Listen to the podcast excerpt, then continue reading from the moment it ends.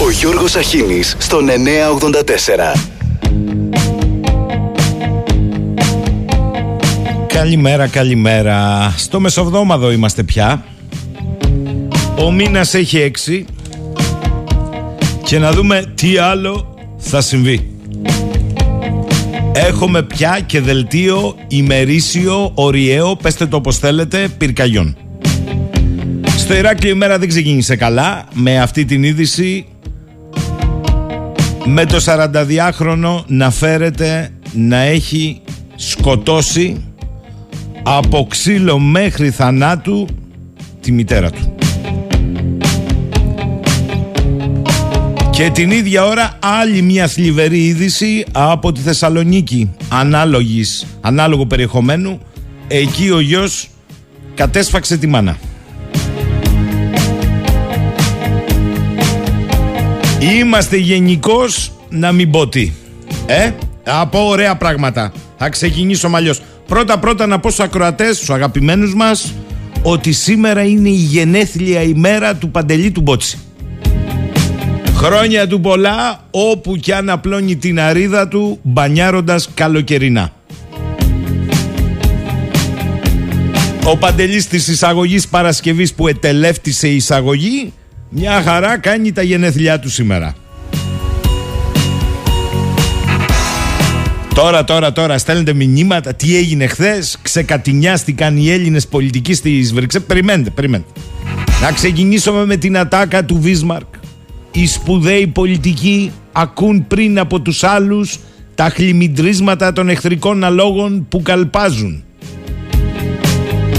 Οι ημέτεροι ως επί το πλείστον έλκονται και συγκινούνται από τις διάφορες μυρωδιές των ψητών και των λιχουδιών που εξασφαλίζει η νομή της εκάστοτε εξουσίας. Διότι κατά τα άλλα σε όλα τα επίπεδα του διαλόγου που δεν είναι διάλογος και συζητήσεων όπως έλεγε και ο Ονορέ ντε Μπαλζάκ οι σοφοί δεν γνωρίζουν τίποτα, οι έξυπνοι αναρωτιούνται για όλα και οι ηλίθιοι τα ξέρουν όλα.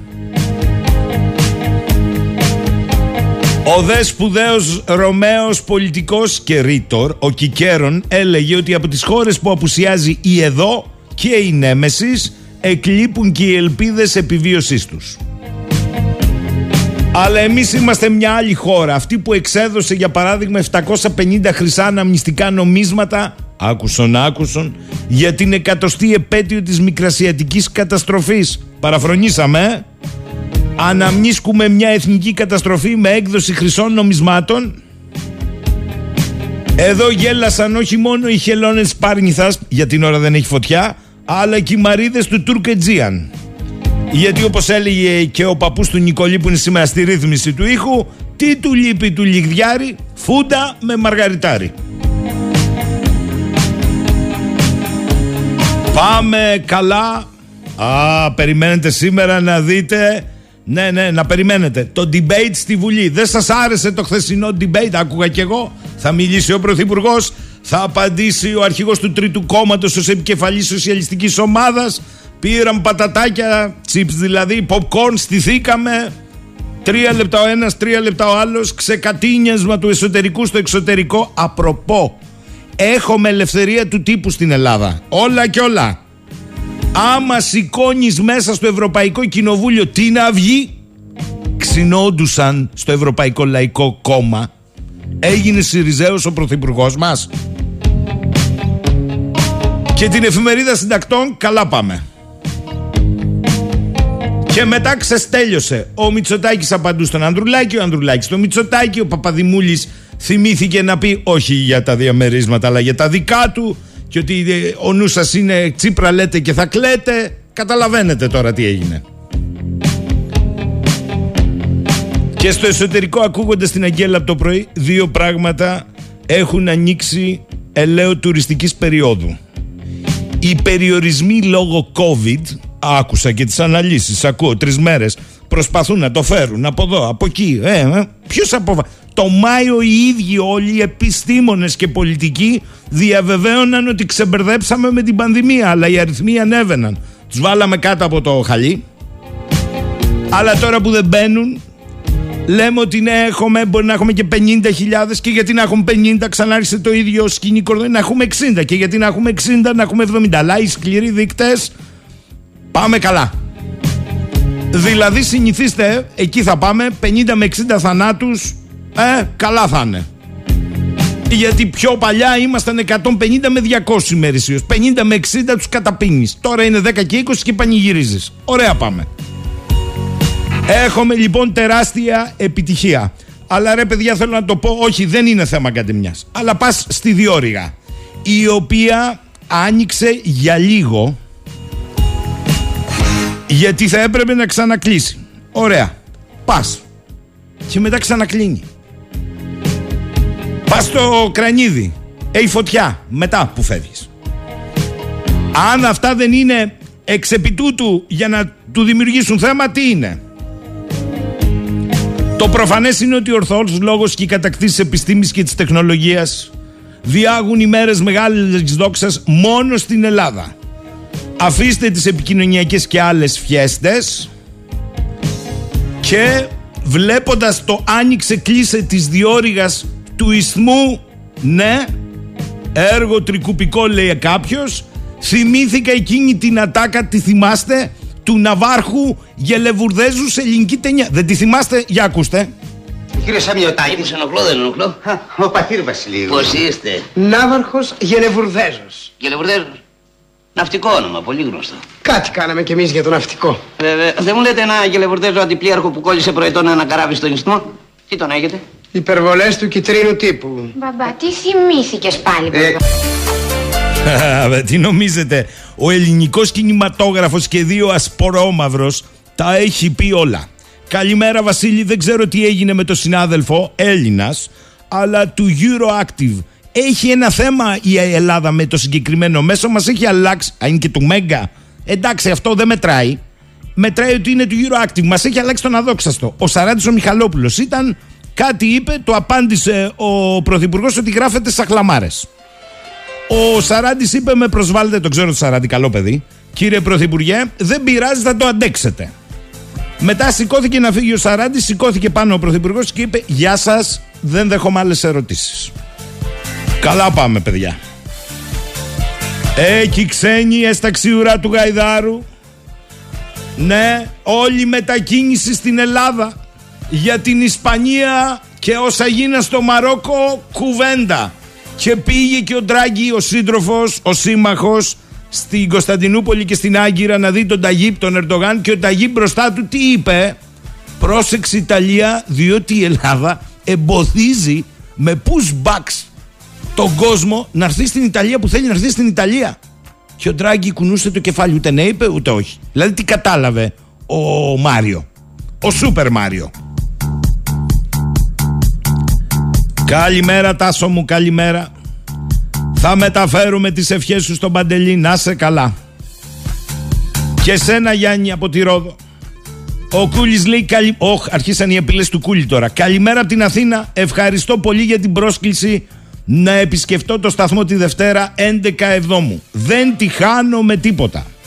Όσον αφορά τη συζήτηση λέει Κούλη Κωνσταντινίδη Κυριάκου Μητσοτάκη που πρότειναν οι εκροατές χθες, αποδέχομαι την πρόσκληση. Αν ακούν οι τοπικές της Νέας Δημοκρατίας εκεί στο Ηράκλειο, το μεταφέρουν στον Πρωθυπουργό.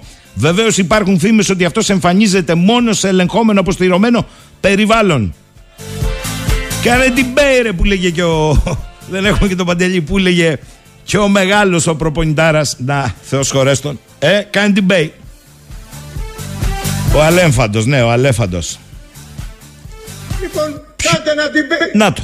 Έχεις προσωπικότητα. Την πέι ρε αύριο το πρωί ρε. Φέρτε μου μένα το Μουρίνιο, 10 προπονητές να κάνω την πέι να ανταλλάξουμε απόψεις. Να πουλάω. Ορίστε. Κούλη Κωνσταντινίδης το κάναμε και ηχητικά. Όσο καλύτερα γινόταν. Θα δημονεί τη Δευτέρα και νη καρέκλα θα βρεις. Πίστεψε με. Βέβαια, για να είμαι ειλικρινής, Κούλη έχει το νου σου γιατί τα κάνει κάτι τέτοια περίεργα ο πρωθυπουργός μας. Δηλαδή, εκεί που δεν περιμένεις, χτυπάει το τηλέφωνο και ενώ εσύ λες, τον κάλεσα σε ένα debate για διάλογο, αλλά όπως ξέρετε, μη μείνεις με το στόμα ανοιχτό, να χτυπήσεις το τηλέφωνο. Γεια σας, είμαι ο Κυριάκος Μητσοτάκης, μετέχω στο διάλογο. Γι' αυτό πρόσεχε, συνονόματε. Λοιπόν, Σήμερα έχουμε άλλο debate. Καλά. Όδιν εν όρος και και μην ναι, από αυτό, πώς το λένε, στη Βουλή. Σήμερα οι πολιτικοί αρχηγοί θα μιλήσουν για αυτό για το οποίο το ξέρουν καλά ή δεν το ξέρουν για την κοινωνική πολιτική. Και εδώ θα γίνει τώρα το ανάγνωσμα. Θα λέει ο ένας, θα λέει ο άλλος, θα γίνεται το έλα να δεις Βρυξέλλε Γιόκ. Τώρα έχουμε Αθήνα. Είναι αυτό που λέμε ρε παιδί μου, debate εσωτερικού και εξωτερικού. Η χώρα αυτή έχει αυτή την πολυτέλεια. Σε αυτές τις περιόδους κάνει και αυτά. Τι δεν καταλαβαίνετε, γι' αυτό σας είπα εγώ ότι οι σοφοί δεν γνωρίζουν τίποτα. Οι έξυπνοι αναρωτιούνται για όλα. Οι ηλίθιοι τα ξέρουν όλα. Το έλεγε ο Μπαλζάκ για να το λέει ο Μπαλζάκ. Κάτι ήξερε αυτός, αλλά ποιος τον άκουγε. Κατά συνέπεια η πολιτική σκηνή κορδόνι εντάξει με ξεπερνάει το τι είδα την Αυγή, τη Δημοκρατία και την Εφημερίδα των Συντακτών στο Ευρωκοινοβούλιο δεν έχω να πω κάτι. Αλλά θέλω να σας πω ότι ενώ περιμένουμε τους ταλαντισμούς που λένε οι, ειδικοί, ε, τα κρούσματα έχουν τριπλασιαστεί και επισήμως και ανεπισήμως. Βεβαίως η πολιτεία δηλώνει αποφασισμένη να μην επαναφέρει τις μάσκες, γιατί δεν πρέπει να χαλάσει η τουριστική εικόνα της χώρας τώρα. Και μάλιστα επικαλείται και κάποια επιστημονικά στοιχεία αφίβολη, αν μη τι άλλο, αξιοπιστίας, όπως λένε άλλοι επιστήμονες. Άλλοι επιστήμονες πάλι μας λένε, μεταξύ των οποίων και ο κύριος Μαγιορκίνης, ότι η μάσκα δεν κάνει και κάτι φοβερό παρά μόνο το πρώτο διάστημα, άμα θες να επιπεδώσεις την καμπύλη. Μετά πια σταυγό και κούρευτο. Οι εισαγωγές πάντως στα νοσοκομεία επανέρχονται στα επίπεδα του περασμένου Φεβρουαρίου. Άκουγα τον κύριο Λιονί με ενδιαφέρον. Δηλαδή στους 300 την ημέρα. Τότε με 300 εισαγωγές οι νεκροί ήταν από 50 έω 80. Ε, σου λέει τώρα, αφού είμαστε 20, καλά είμαστε. Δηλαδή, αν πάμε 50, είμαστε καλύτερα, ε. Χειρότερα, μάλλον. Να το πω έτσι. Και το συγκρίνουμε με την Πορτογαλία. Αλλά θέλω να σας πω ότι αν συγκρίνετε την Ελλάδα με την Πορτογαλία, να έχετε υπόψη σας το εξής. Η Πορτογαλία από τον περσινό Φεβρουάριο μέχρι το φετινό έχασε μόλις 8.000 ανθρώπους. Στην Ελλάδα, από τον περσινό Φεβρουάριο, για να μην ξεχνιόμαστε, μέχρι τον φετινό, χάσαμε 20.000. Σας λέει κάτι; Γιατί κάνετε και συγκρίσεις. Για τους επιστήμονες λέω. Το τι συμβαίνει στις ΜΕΘ ρωτήστε στην Αττική. Κάτι ξέρουν και κάποιοι άλλοι που κατεβαίνουν και θέλουν ΜΕΘ ή κλινική COVID στο πανεπιστημιακό. Τέλος με αυτά. Πάω στα ωραία. Γίνεται το ενεργειακού χαμού το ανάγνωσμα και τώρα έχουμε... Α, έκλεισε και ο Γιαμάλ πρωί πρωί. Έχω φρέσκα όμως εδώ κουλούρια. Σαλονικιώτικα γιατί θα ξεκινήσω με Γιώργο Αδαλή, αναλυτή οικονομέτρη, γι' αυτό λέω φρέσκα κουλούρια θεσσαλονικιώτικα σήμερα, σαλονικιώτικα, να το πω σωστά. Λοιπόν, έκλεισε ο Γιαμάλ, υπάρχουν λέει φόβοι, μην κλείσει κι άλλος, αλλά παίρνουμε και μέτρα η Ευρώπη και έχουμε αντίμετρα. Βγαίνουν και οι υποστηρικτές, γιατί εμείς λέει δεν είναι εμείς οι υπόλοιποι, δεν δεχόμαστε ότι υπάρχει κλιματική αλλαγή. Κλιματική αλλαγή υπάρχει από την πρώτη μέρα ύπαρξη της γης μέχρι την τελευταία ελπίζω να είναι μακρινή. Άλλο αυτό. Μιλάτε για την κλιματική κρίση. Το κάνατε πιο political. Μας λένε λοιπόν ότι όλα αυτά περί ενέργειας και έτσι και φτώχειας είναι μούφα. Μούφα. Διότι αν τα βάλεις κάτω, λέει, το κόστος μετάβασης από το κόστος το σημερινό είναι χαμηλότερο. Απλά καλύπτονται από πίσω οι βιομηχανίες των ορυκτών πόρων. Και έρχεται και ο Αδαλής και λέει: Παιδιά, Εντάξει, το είδαμε το πείμα με τον πόλεμο στην Ουκρανία, την εισβολή της Ρωσίας, τα λοιπά και έτσι. Αλλά το ερώτημα είναι ποιος είναι πίσω από όλα αυτά και τι γίνεται ημερησίως. Καλημέρα, κύριε Αδαλή. Μας ακούτε; Σας ακούω, εσείς δεν ξέρω αν ακούτε. Μια χαρά. Καλημέρα. Καλή σας ημέρα. Για να δούμε λοιπόν τα φρέσκα κουλούρια, τα σαλονικιώτικα. Άρα ε, με δύο λάμδα, τη Σαλονίκη. Σωστό. παχύ, παχύ. Έχετε δίκιο. Ε, είμαστε σωστοί, Λοιπόν, τι ζούμε, Θεέ μου, κύριε Αδαλή, θα μπορούσε να πει κάποιος; Την, την ε, ε, απόλυτη τρέλα. Την επικυριαρχία του ψέματος έναντι της αλήθειας και εδώ είναι τώρα μια πολιτική γιούρια, γιούρια στον ταμπλά με τα κουλούρια. Ναι, μισό λεπτό όμως. Αλλά τρία χρόνια πίσω, Ναι. προσέξτε τι λέω τώρα εγώ, ε. Τρία χρόνια πίσω, σας διαβάζω, δημοσίευμα, τίτλος με υπογραφή δική σας. Ο τρίτος παγκόσμιος πόλεμος, το 19, έχει ήδη ξεκινήσει. Α, ναι, ε, το έχω, αυτό αν δεν θυμάμαι το έχω γράψει στον, τον, ο, Νοέμβριο, Οκτώβριο του 19, πριν ακουστεί η λέξη κορονοϊός. Νοέμβριο, Νοέμβριο του 19 το έχετε γράψει. Νοέμβριο, 24 Νοέμβριο, 11. Ναι, αυτό ζούμε τώρα. Ναι, αυτό ακριβώς ζούμε τώρα. Μα τι νομίζετε και το, ο κορονοϊός τι ήταν, η, η απόλυτη εργαλειοποίηση ενός ε, υγειονομικού φαινομένου, μιας αρρώστιας, κατά τα πρότυπα όπως ακριβώς έγινε το 2001 ε, και ο Διάολε είχε πάλι ξεκινήσει από τη Γουχάν πάλι ο πρώτος, ε, ο πρώτος νεκρός είχε βρεθεί στη Γουχάν ε, ε, επίσημα 31 Δεκάτου στην αλλαγή της χρονιάς. Να προλάβουμε λίγο να κλείσουμε και τα βιβλία δηλαδή και πάλι είχε ξεκινήσει μια συζήτηση περί εμβολιαστικών καμπάνια, εμβολιαστική καμπάνια και όλα αυτά. Ε, είναι λίγο περίεργο τώρα μετά από τόσο καιρό, γιατί άκουσα το εισαγωγικό σας σημείωμα και ξέρετε ότι παρότι ήμουν ο πρώτος που παραδέχτηκε στην εκπομπή σας ότι τότε που υπήρχε η συζήτηση τον Ιανουάριο του 20 αν υπάρχει κορονοϊός, δεν υπάρχει, σας είπα υπάρχει, σαφώς και υπάρχει γιατί ξέρουμε τι λέμε. Αλλά ε, για κοιτάξτε όμως, ε, ορμόμενο τώρα από αυτά που άκουγα να λέτε στη, στην εισαγωγή της εκπομπής σας. Για κοιτάξτε, ρε παιδί μου, αυτός ο ιός με την πρώτη κανονιά της 24ης Φεβρουαρίου ήταν, έπεσε στις 1 και 26 τα ξημερώματα εντός του Ουκρανικού εδάφους με την πρώτη κανονιά εξαφανίστηκε από τη σκαλέτα των ειδήσεων. Τι εμβόλια μου λέτε και ιστορίες. Μια κανονιά ήθελε και σταμάτησε το θέμα. Το πρόβλημα βέβαια είναι ότι ο ιός δεν σταμάτησε. Σωστό. Καλά το είπατε. Ο ιός δεν σταμάτησε να έχει τις υγειονομικές επιδράσεις της ΜΕΘ και δυστυχώς τους θανάτους. Δεν σταμάτησε. Οι δημοσιογράφοι σε όλο τον κόσμο πήραν το μήνυμα παιδιά βαράνε, το κανόνι, βαράνε τα κανόνια αλλάξτε θέμα τώρα. Και τώρα έδωσε τη σκητάλη πάλι ένα θέμα έχουμε. Δηλαδή τα δελτία ειδήσεων και η αρθογραφία ένα θέμα είναι. Αλλά ε, είναι η εισβολή του Πούτιν, ο πόλεμος στην Ουκρανία. Άλλη εργαλειοποίηση και αυτό. Και θα ήθελα να σταθώ και σας ευχαριστώ για την πάσα για το θέμα του πολέμου που είχα ξεκινήσει τότε να περιγράφω ότι εδώ δεν υπάρχουν καλοί και κακοί. Όποιοι νομίζουν ότι κάποιοι από τις δύο πλευρές οι οποίοι αντιμάχονται ή υπερμάχονται υπερθεματίζουν τον ιό. Όποιοι νομίζουν ότι κάποιοι από τις δύο πλευρές μεταξύ του ΝΑΤΟ και του Πούτιν είναι οι καλοί και οι άλλοι είναι οι κακοί, αυτοί είναι που έχουν ξεγελαστεί και την έχουν πατήσει. Δεν υπάρχουν καλοί και κακοί σε αυτή την ιστορία. Υπάρχουν μόνο κακοί. Θέλω να μου πείτε, ε, υπάρχουν μόνο κακοί και υπάρχει και ο Κοσμάκης που πληρώνει αυτή την κρίση. Πάρα πολύ σωστά. Ναι, εγώ θέλω να ξεκινήσω με κάτι που το ξέρετε καλά. Ε, σήμερα το βλέπω, ε, κυκλοφορεί σε όλο τον τύπο.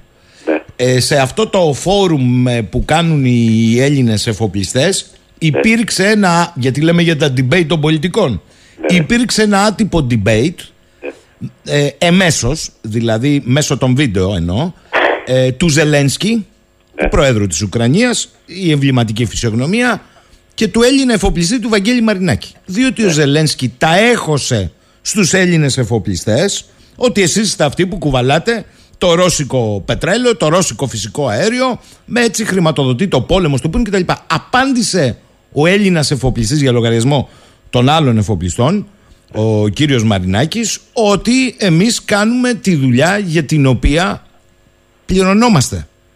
Και το ίδιο συμβαίνει και παντού. Αλλά για πείτε μου, είπε στο Ζελένσκι, εμείς μεταφέρουμε τα φορτία. Πού πήγαν τα φορτία, μπορείτε να μας πείτε; Ε, το καταλάβατε. Ε, άδικο είχε. Εγώ να σας κύριε στείλω, αν θέλετε, Αδαλή. να σας στείλω να, να σας δώσω.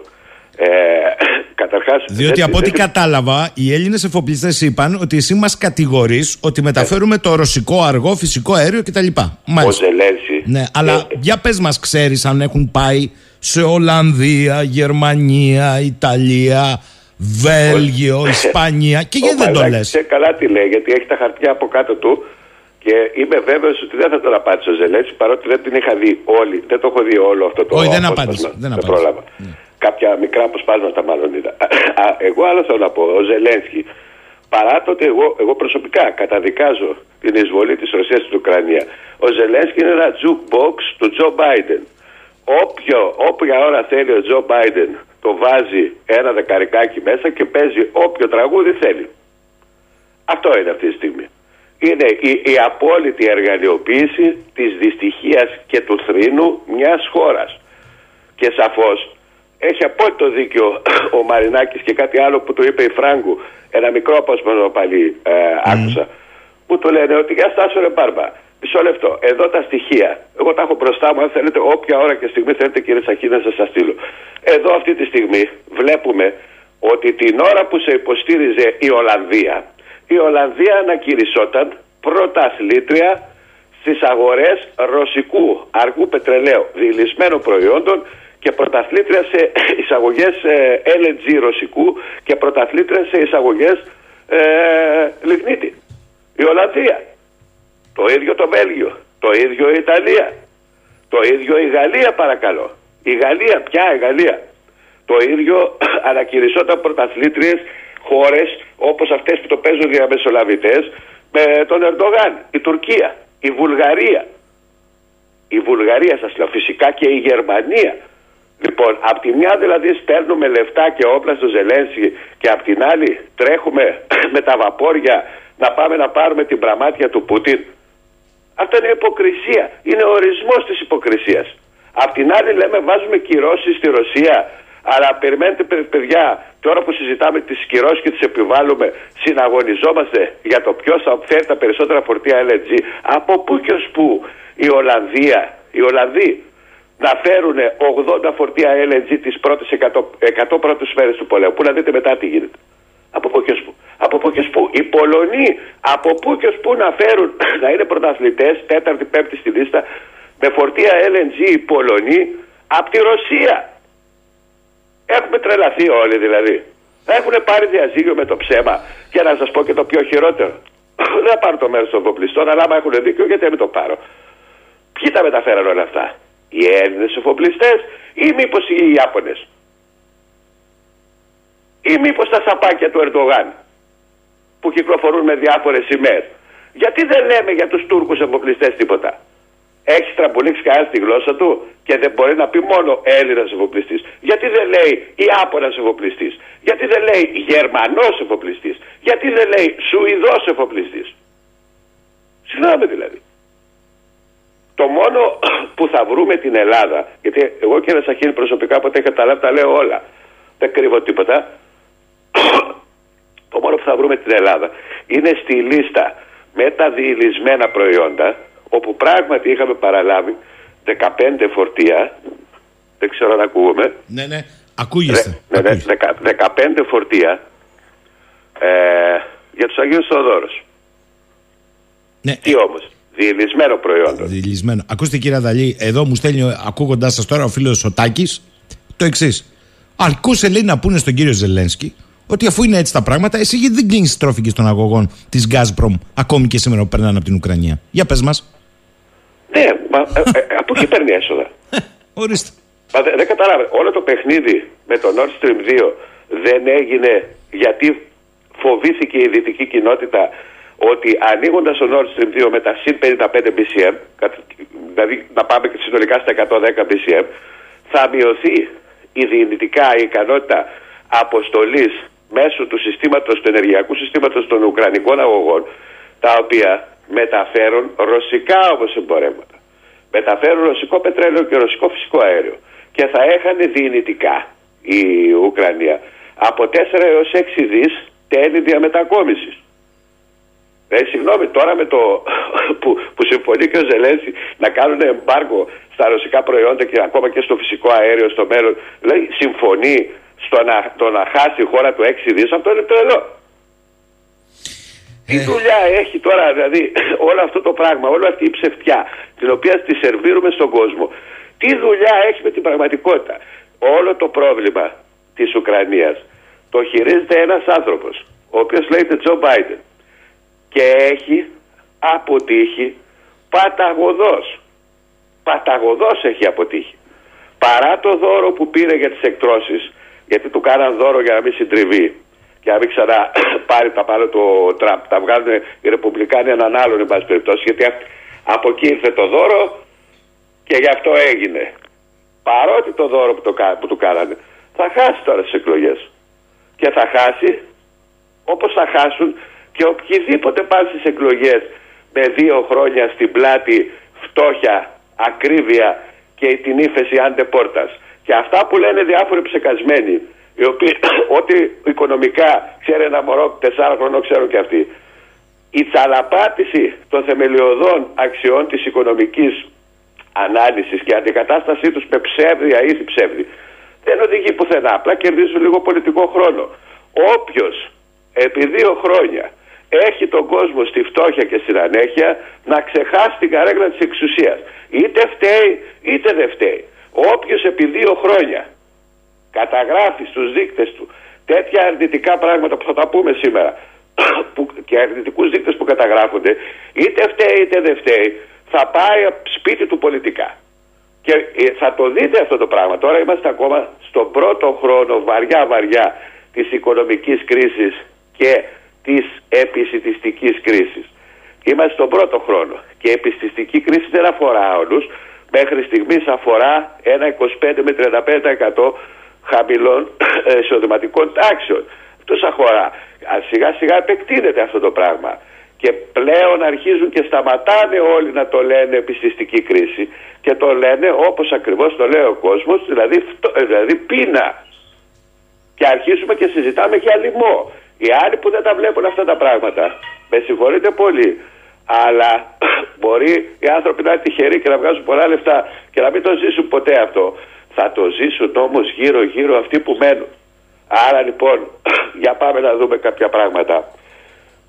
Ο Τζο Μπάιντεν παρέλαβε μια εξουσία τον, ε, στις 20 Ιανουαρίου πριν δύο χρόνια στην οποία είχε στην αντλία μια τιμή σε γαλόγια τα μετράνε εκεί πέρα. Περίπου στα ε, 1,60-1,65 σήμερα έχει πάει 5 μεσοσταθμικά 5 έχει πάει. Παρέλαβε ένα πληθωρισμό αμεληταίο και σήμερα έχει πάει σε διπλάσιο σχεδόν νούμερο. Το ίδιο ισχύει και για τον Κυριάκο Μητσοτάκη. Παρέλαβε ένα πληθωρισμό καλύτερο από το μέσο όρο της Ευρωζώνης και σήμερα ο πληθωρισμός στην Ελλάδα καλπάζει 12%. Εν τω μεταξύ οι υπουργοί του μας λέγανε ότι όπου να είναι μέχρι το Δεκέμβριο να το, λύσουμε, να το λύσουμε το θεματάκι. Έτσι λέγανε. Λοιπόν, επίσης παραλάβανε όλοι αυτοί μία οργανωμένη και εύρωστη εφοδιαστική αλυσίδα από την οποία όλα τα αγροτικά προϊόντα μεταφέρονταν πάμφθηνα. Ακόμα και όταν τα μεταφορικά ήταν ακριβά, οι τιμές των προϊόντων τελικά με τον ένα ή τον άλλο τρόπο κατάφερναν και έφταναν στην ώρα τους πάμφθηνα. Τώρα λοιπόν έχουμε μια εκτείναξη όλων των αγροτικών προϊόντων σε όλη τη Δύση. Δεν μιλάω για χώρες που υπήρχαν προβλήματα επιστηστική κρίση ε, εδώ και πολλά χρόνια. Όλα αυτά έχουν μεταφερθεί στη Δύση και χτυπάει τις πορτούλες ακόμα και κρατών υπερανεπτυγμένων. Τρίτον, κατέστησαν με την πολιτική τους το ηλεκτρικό ρεύμα ως μη ασφαλές και προϊόν και σε επάρκεια. Για πρώτη φορά. Δεν μιλάω τώρα εγώ για πληθωρισμούς ε, τε- 40 ετών πίσω που πάμε. Δεν μιλάω για, δεν μιλάω για τιμές προϊόντων και δείκτες που μας παραπέμπουν στη δεκαετία του 80, μας πάρει πολύ πίσω.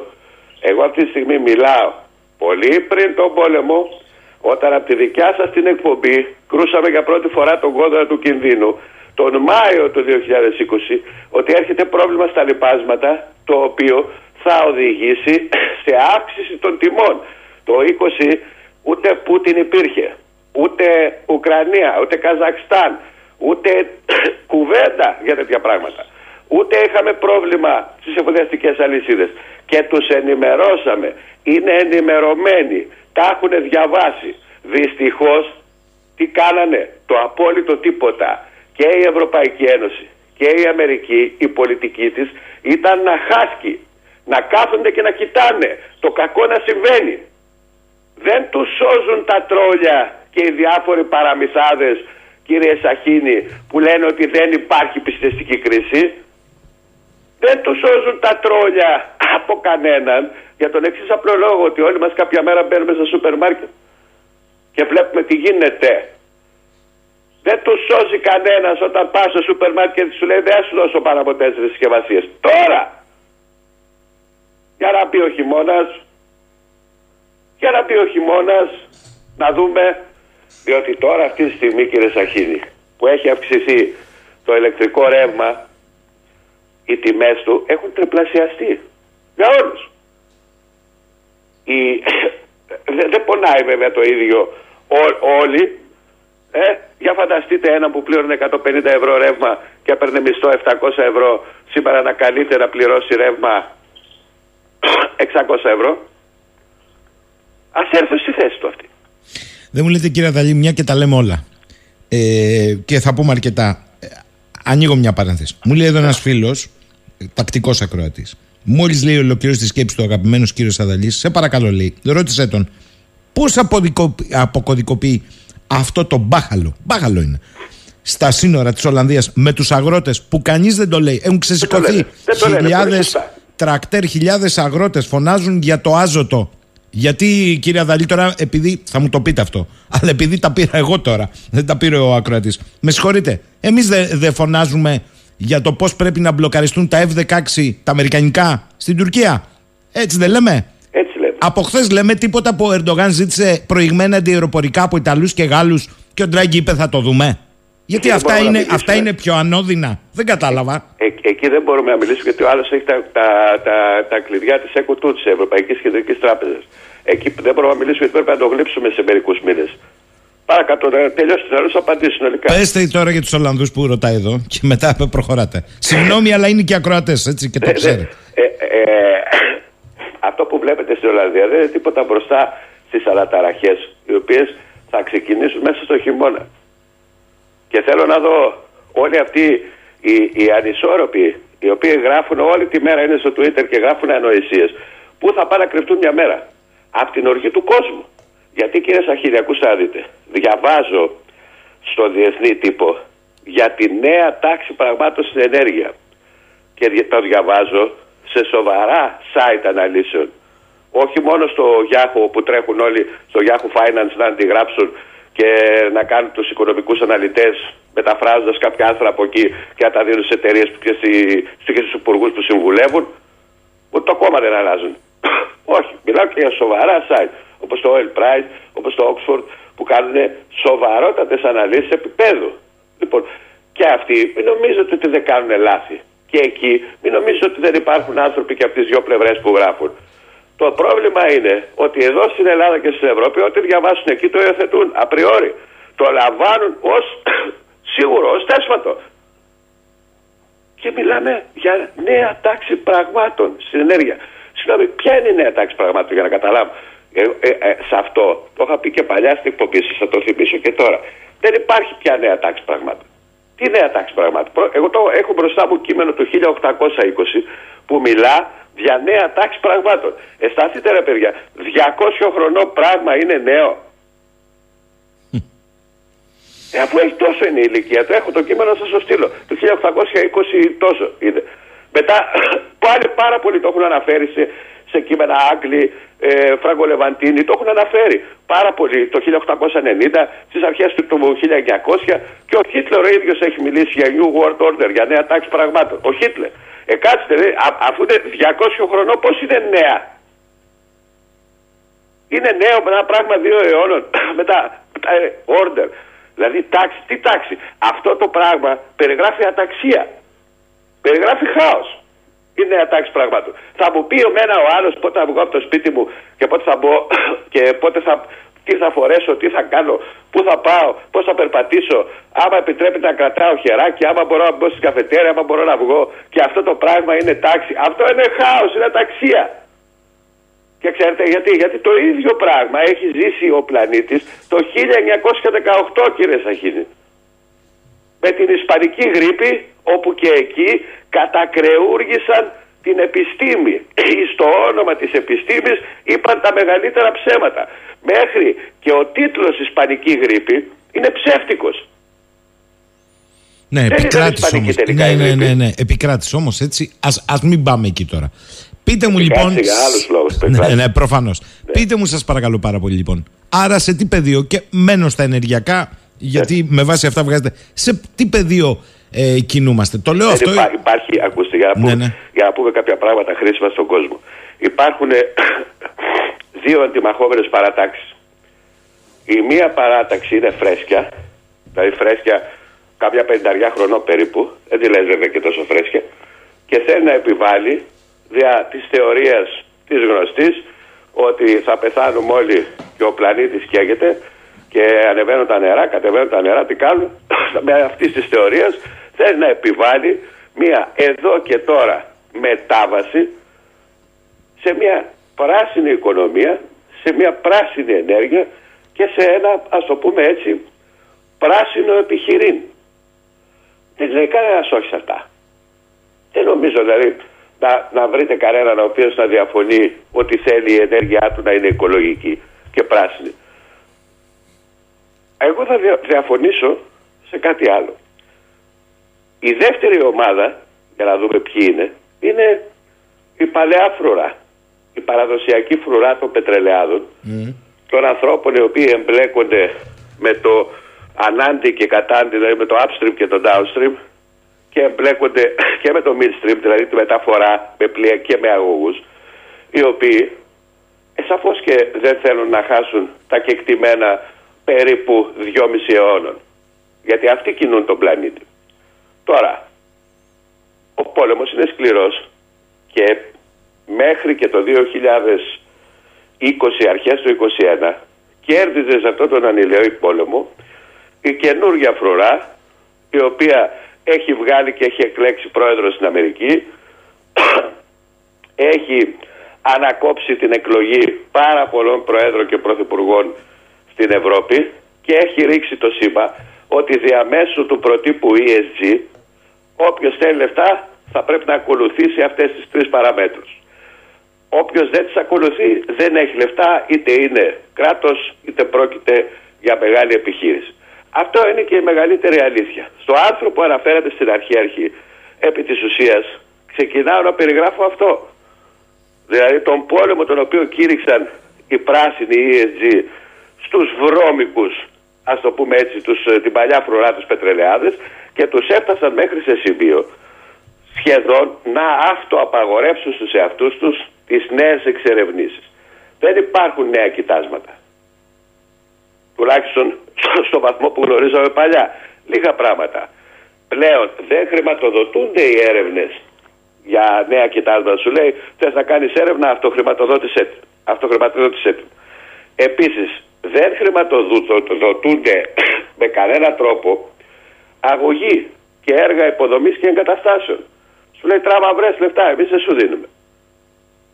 Ε, από εκεί και πέρα όμως υπάρχει και το, το, ανα- το αντίθετο στο όλο το κλίμα. Ποιο είναι το αντίθετο; Είναι ε, η υπερχρηματοδότηση όλων των έργων που ε, θεωρούνται ανανεώσιμες πηγές ενέργειας. Όπως τα αιωλικά και οι ανεμογεννήτρες. Γι' αυτό στο τελευταίο ταξίδι που έκανα Θεσσαλονίκη και Αθήνα κόντεψα να κλάψω. Διότι δεν είδα κανένα βουνό που να μην έχει μείνει κατεστραμμένο επειδή το έχουν φορτώσει με ανεμογεννήτρες και ηλιακά. Ε, Δηλαδή, ε, εδώ τώρα θα δείτε ότι θα αρχίσω εγώ, εγώ ο ίδιος θα σας λέω ότι αυτά δεν είναι σοβαρά πράγματα. Δηλαδή, είμαστε οικολόγοι και έχουμε οικολογική συνείδηση και πάμε και ξυλώνουμε όλες τις βουνοκορπές, βάζουμε 14 μέτρα μπετό και, σφ- και φυτεύουμε ανεμογεννήτρες και αυτό είναι οικολογικό. Η ενέργεια που βγάζουν οι ανεμογεννήτρες κάθε πηγή η οποία εκπέμπει ενέργεια γιατί είναι ένας κινητήρας που γυρίζει, γιατί είναι ένας τρόφαλος, ένα τεράστιο εργοστάσιο ηλεκτρικό που ε, αυτό είναι πηγή ενέργειας που εκλείει καρκίνο από μόνο του. Θα έπρεπε να ρωτήσουμε και τα πουλιά το κατά πόσο το βλέπουν συμπαθητικό για το περιβάλλον όλο αυτό το έσχος που έχουν καβατζάρει όλα τα βουνά, τις βουνοκορφές και τις ορογραμμές και τις έχουν κάνει φουλ σαν αιμογεννήτρα και ηλιακό. Πέραν όμως αυτού, η υπέρμετρη χρηματοδότηση αυτών των συστημάτων και και η υπέρμετρη, το υπέρμετρο πέναλτι στα άλλα, δηλαδή, α, έχει εργοστάσιο λιγνίτη, εκπέμπεις άνθρακα. Πάρε το κεφάλι τόσα λεφτά. Πρόστιμο. Τι έκανε, τι δημιούργησε. Δημιούργησε μια τραβεστή οικονομία σε, σε όσο τον πλανήτη, κυρίως όμως προηγμένες δυτικές οικονομίες, οι οποίοι άχρηστοι πολιτικοί, συνοδευόμενοι από άχρηστους συμβούλους, δέχτηκαν ότι αυτό είναι το καινούριο πρότυπο και δέχτηκαν ότι με αυτό πρέπει να πορευθούμε στο 2050. Δυστυχώς, τους παραμύθιασαν άνθρωποι με μια πολύ ε, ελκυστική τεχνική παραπλάνησης. Υπάρχει ειδική ορολογία στη βιβλιογραφία γι' αυτό λέγοντάς σας πολύ μεγάλα ψέματα. Ε, θα σας πω ένα πολύ απλό πράγμα. Αν πάρετε έναν από αυτούς τους ψεκασμένους, τους σταυροφόρους της κλιματικής αλλαγής, το πει έλα εδώ αγόρι μου. Τι καιρό, σήμερα είναι Τετάρτη. Τι καιρό θα κάνει το Σάββατο; Τι καιρό, τι καιρό θα κάνει Δευτέρα; Γιατί έχω κάτι δουλειές να κάνω. Δεν ξέρει να σου πει. Δεν ξέρει να σου πει. Και τα μοντέλα της πρόβλεψης, ό,τι και χρησιμοποιούν, δεν θα μπορέσει ποτέ να, είναι, να σου δώσει μια απάντηση 100% τι καιρό θα κάνει. Και όμως αυτοί οι σταυροφόροι σου λένε πώς θα είναι το κλίμα το 2050. Αυτοί που δεν ξέρουν τι καιρό θα κάνει μεθαύριο και δεν μπορεί να είναι σε θέση να μας πούν με σιγουριά τι, τι καιρό θα κάνει για να κάνουμε και εμείς τις δουλειές μας, ξέρουν από τώρα πώς θα είναι το κλίμα το 2050. Μισό λεπτό. Αυτό τι σημαίνει ότι δεν υπάρχει επίδραση στο περιβάλλον του ανθρώπου με αρνητικό τρόπο, κύριε Δαλή. Γιατί μπορώ να σας πω τεράστια οικολογικά εγκλήματα με την ναι. ανθρώπινη υπογραφή. Και τα ξέρετε. Ωραία, μισό λεπτό. Όταν σε, στον πλανήτη. Ή δεν λέτε αυτό, λέτε κάτι άλλο. Άλλο πράγμα λέω. Ότι υπάρχει, ότι υπάρχει σαφέστατα όταν έχουμε μία μονάδα παραγωγής ρεύματος. Θα σου το πω ορθά κοφτά από πετρέλαιο. Για μένα αυτό το πράγμα σημαίνει καρκίνο. Έτσι έχω χάσει τον πατέρα μου από μία μονάδα σε ένα νησί που υπάρχει μέχρι σήμερα που είναι σφινωμένη μέσα στην πόλη και εκπέμπει καρκίνο από τις καμινάδες. Μέσα στην πόλη. Και μιλάω για τη Μυτιλίνη. Έτσι έχουν χάσει 3.500 άνθρωποι σαν και μέρα τους γονείς τους. Σε πολύ μικρή ηλικία. Έχετε ακούσει εσείς κανέναν από αυτούς να μιλάει για αυτό το πράγμα; Για τα εργοστάσια που καίνε μαζούτ και είναι σφινωμένα. Αρχαία αυτό που σας λέω ειδικά το εργοστάσιο είναι 65 χρονών και είναι σφινωμένα μες στις πόλεις. Κανέναν δεν θα ακούσετε, ξέρετε γιατί. Γιατί δεν παίρνουν λεφτά γι' αυτό. Δεν πληρώνονται αυτοί μες στο Twitter για να σχολιάζουν τον καρκίνο στη Μυτιλίνη ή στα άλλα νησιά του, του Αιγαίου. Πληρώνονται για να μας λένε ότι θα ανέβει στάθμη της θάλασσας. Γι' αυτό εγώ εκνευρίζομαι. Και το αποτέλεσμα, ξέρετε ποιο είναι; Το αποτέλεσμα είναι ότι ο κόσμος πεθαίνει και εμείς αντί για να κάνουμε πράσινη ενέργεια ο, ο πραγματικός σταυροφόρος της πράσινης ενέργειας είμαι εγώ κύριε Σαχίν. Γιατί εγώ και άλλοι άνθρωποι επιστήμονες είμαστε πραγματικά ρομαντικοί και θέλουμε πράσινη ενέργεια. Αλλά δεν είμαστε βλάκες όμως. Να σας το πω χήμα να πιστέψουμε τον κάθε, τον κάθε ψεκασμένο ο οποίος θέλει να μας πει ότι μπορεί σήμερα να κάνουμε πράσινη ενέργεια. Αφού δεν μπορούμε. Δεν έχουμε εφεύρει ακόμα αυτά τα οποία πρέπει να εφεύρουμε. Και ξέρετε γιατί δεν έχουμε εφεύρει. Λεφτά έχουμε δώσει. Θα σας πω, μόνο η Ευρωπαϊκή Ένωση έχει δώσει σε όλους αυτούς τους ψέκες που ό,τι μέρα είναι στο Twitter και γράφουν αρλούμπες. Τους έχει δώσει μόνο στα τελευταία 7 χρόνια 1,5 τρισεκατομμύριο ευρώ. Πού πήγαν όλα αυτά τα λεφτά; Να βγουν να μα πούν τι τα κάνουν αυτά τα λεφτά; Γιατί είναι λεφτά των Ευρωπαίων φορολογούμενων. Και δεν μιλάνε. Πάνε όλοι στις συνεδριάσεις και λένε να σας πούμε, να κάνουμε, να δώσουμε και άλλα λεφτά. Για σας δείτε τα προηγούμενα που πήγανε. Είμαστε ακόμα στο σημείο που ήμασταν και πριν 20 χρόνια. Θέλουμε πράσινη ενέργεια, τσεπώνουν οι μάγκες τα λεφτά, τα τσεπώνουν οι ΜΚΟ, τα τσεπώνουν οι μεγάλες ΜΚΟ, οι κυβερνητικές οργανώσεις κάνουν τις business που θέλουν, αγοράζουν αυτοκινητάρες, κουρσάρες, γραφιάρες, αλλά εγώ δεν έχω δει καμιά ανακάλυψη αποθήκευσης μπαταρίας σοβαρής. Από την πλευρά της Ευρωπαϊκής Ένωσης εννοώ. Για ελατε... Άλλοι έχουν εξελιχθεί. Για, για Εγώ δεν έχω δει κύριε Σαχίνη κάτι το οποίο θα μπορεί να μου πει ότι ναι, με αυτήν εδώ την καινούργια εφεύρεση μπορούμε να στηριχτούμε στα ηλιακά και στις ανεμογεννήτριες και να έχουμε ρεύμα 24 ώρες 24 ώρε. Δεν υπάρχει τέτοιο πράγμα. Και ούτε θα υπάρξει για τα επόμενα 20, 30, πιθανό και 40 χρόνια. Το πρόβλημά μου εμένα, που σας το ξαναλέω, είμαι υπέρ της πράσινης μετάβασης και είμαι και υπέρ της μετάβασης στον, στον κινητήρα το ηλεκτρικό και της κατάργησης του κινητήρα εσωτερικής καύσης. Αλλά εκεί, για σταθείτε ρε παιδιά. Θέλετε ηλεκτρικά αυτοκίνητα, αλλά δεν μας είπε κανένας πόσο από 10.000 ευρώ που θέλω να δώσω εγώ για ένα αυτοκίνητο θα πάω να δώσω 35 και 40. Τα έχω; Όχι. Δεύτερον, πού θα πάμε, ωραία βοήθεια, θα τα φορτώσουμε, θα τα φορτίσουμε όλα αυτά; Έχετε παλαβώσει. Αν αύριο ο Έλλον μα μας στείλει 4 εκατομμύρια αυτοκίνητα και είπε οι Έλληνες πάρουν τα τζάμπα. Μάλιστα. Το βράδυ που θα πας να φορτίσει 4 εκατομμύρια άνθρωποι, δεν θα καταρρεύσει το ηλεκτρικό σύστημα. Θα καταρρεύσει. Γιατί ξέρετε, γιατί, γιατί το αυτοκίνητο φορτίζεται από το υπερσυμπιεστή και από το, και από το ρεύμα. ο υπερσυμπιεστής που σου δίνει ρεύμα από λιγνητικό εργοστάσιο το παίρνει. Για έλατε σας παρακαλώ στο χρόνο που απομένει γιατί θα μου πούν πάλι δεν πρόλαβε ο Αδαλής να τα πει.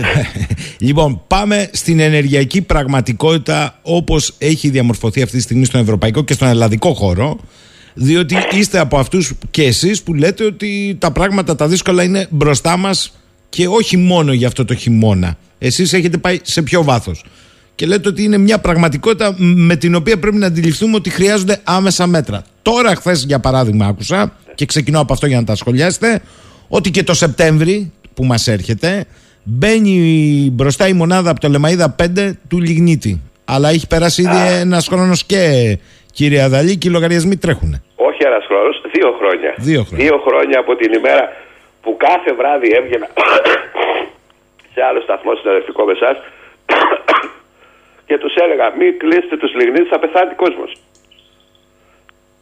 Με συγχωρείτε. Μην κλείσετε τους λιγνίτες, θα πεθάνει κόσμος. Δεν είναι το ρεύμα σοκολάτες να καταργήσεις αυτό το εμπόρευμα και να πεις το κατάργησα γιατί έτσι θα έσω την οικονομία μου. Αν καταργήσεις τους λιγνίτες, θα πεθάνει κόσμος. Και μετά, αφού κάποιοι κατάλαβαν, εν πάση περιπτώσει, πόσο δίκιο είχαμε εγώ και δύο-τρει άλλοι που φωνάζαμε και τσιρίζαμε, είπαν ότι δεν θα κλείσουμε τους λιγνίτες. Αλλά τι κάνανε; Μπείτε στο ύπτο Analytics. Είναι το ΑΔΜΙΕ, το επίσημο ε, site, που, ε, ε, μια εφαρμογή μάλλον για κινητά είναι, που τη φορτώσει στο κινητό και βλέπεις ανά πάσα ώρα και στιγμή τι καίει η Ελλάδα, τι παράγει, από πού εισάγουμε, από πού εισάγουμε. Με απλά πράγματα, οπτικοποιημένα, με χάρτες. Real time και έχει ιστορικό. Πας και πιο πίσω. Δηλαδή είναι δικά του στοιχεία. Εγώ τα αμφισβητώ, κύριε Σαχίτ. Ακούστε. Εγώ τα αμφισβητώ. Αλλά αυτό είναι μια άλλη συζήτηση που θα την κάνουμε σε άλλο χρόνο.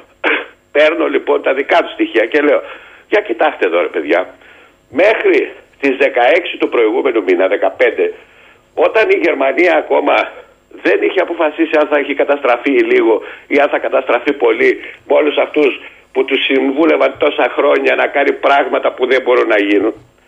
Είπε και με ό,τι, ό,τι βρούμε. Ό,τι βρούμε για να έχουμε ενέργεια. Πετρέλαιο, μαζούτ, ε, φυσικό αέριο από όπου βρούμε και με και λιγνίτε. Φέρτε λιγνίτες. Λιγνίτες μέσα σε μερικές εβδομάδες ε, ε, ε, εισήγαγε η Γερμανία από τη Ρωσία τα περισσότερα φορτία LNG που είχε εισάγει ποτέ. Και έσκασε στο Πούτιν μόνο γι' αυτό 4,5 δις. Μόνο γι' αυτό τις πρώτες 100 μέρες. Που να βγάλω και τα στοιχεία των υπολείπων ημερών. Από εκεί και πέρα, για σταθείτε παιδιά, Εμείς τι κάνουμε, τη 16η του μήνα, αφού είπαν οι Γερμανοί ότι εμείς καίμε ό,τι βρούμε, εμείς βγαίνουμε και λέμε θα κάψουμε περισσότερο λιγνίτη. Και εκείνη την ημέρα, Ναι. αν θα δείτε το ιστορικό, στο ενεργειακό μείγμα της Ελλάδας, ο λιγνίτης ήταν μέχρι 5-6-7%. Δεν παραφυσούσε να μην φυσούσε, να έχει ήλιο, να μην είχε ήλιο. Βρίσκανε ρεύμα από αλλού. Αυξάναν το φυσικό αέριο, το πήγαιναν στο 60, μπορεί και 70% στο μείγμα αυξάναν άμα μπορούσαν και άμα μας επιτρέπαν οι γείτονες τα υδροελεκτρικά, γιατί εμείς τα δικά μας υδροελεκτρικά λόγω πολιτικών αγκυλώσεων και κάποιοι που θέλουν να κάνουν, πώς το λένε, ε, ε, ε, καριέρα στην πολιτική, καταστρέφοντας το περιβάλλον, τη χλωρίδα και την παλιά της Ελλάδας, με την, με την απαράδεκτη αυτή ιστορία για την οποία κανένας δεν μιλάει για το φράγμα της πεζοχώρα και το υδροελεκτρικό εκεί. Όταν λοιπόν γινόντουσαν όλα αυτά, λέγανε τον εύκολο τρόπο. Εισαγωγές. Μάλιστα. Από πού εισάγουμε δύο χρόνια; Τώρα τελευταία, από πού; τη λέξη. Γιατί με τους interconnectors, με τις διασυνδέσεις και εισάγουμε και εξάγουμε. Δηλαδή και εισάγουμε ρεύμα από τη Βουλγαρία, αλλά άμα έχει ανάγκη η Βουλγαρία, τις εξάγουμε κιόλας και αν μπορούμε. Το ίδιο και με την Αλβανία, το ίδιο και με τα Σκόπια, το ίδιο και με την Ιταλία. Για, για, μιλάω για ενέργεια, όχι για ρεύμα, για ενέργεια. Από ποια χώρα εισάγουμε μόνο; Τουρκία, έτσι. Έτσι. Μάλιστα. Έτσι. Εσείς το λέτε. Εσείς το λέτε, γι' αυτό ο κόσμος σας αποκαλεί έγκριτο δημοσιογράφο. Και γι' αυτό είστε δημοφιλείς. Εσείς το λέτε, αλλά οι άλλοι δεν το λένε. Να πούμε εισά, να πούνε εισάγουμε. το, η, η, η, ε, ζήτημα να έχετε πει κύριε Σαχίδη δύο-τρεις που μιλάτε. Και, και φιλοξενείτε όλες τις απόψεις. Διότι το πρόβλημα εδώ είναι μην ακουστεί η άλλη άποψη. Εδώ είναι το πρόβλημα.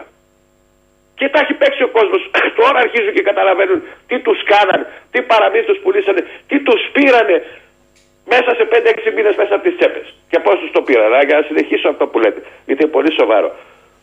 Ναι, η Τουρκία, μόνο από εκεί. Τώρα, από εκείνη την ημέρα και μετά, φαίνεται ότι κάποιος έστειλε ένα Excel, τους είπε τον υπολογισμό σωστά και αύξησαν μετά την επόμενη εβδομάδα την ισχύ του λιγνίτη, καύσης λιγνίτη, στο 10-12% για να την πάνε σήμερα που μιλάμε στο 20% και με λιγνίτη. Θα σας πω κάτι. Το μόνο που δεν μειώθηκε είναι το φυσικό αέριο. Και έρμε στο μείγμα μας τις ίδιες ποσότητες φυσικού αέριου που καίγαμε και παλιά. Τις ίδιες μικρές ποσότητες υδροελεκτρικών που καίγαμε και παλιά και μετά. Τι μειώθηκε κύριε Σαχίνη; Οι εισαγωγές. Από πού; Από την Τουρκία. Μάλιστα. Λοιπόν, αυτό σε μια άλλη συζήτηση θα το βάλουμε αν θέλετε, αν θέλει και ο κόσμος να την κάνουμε.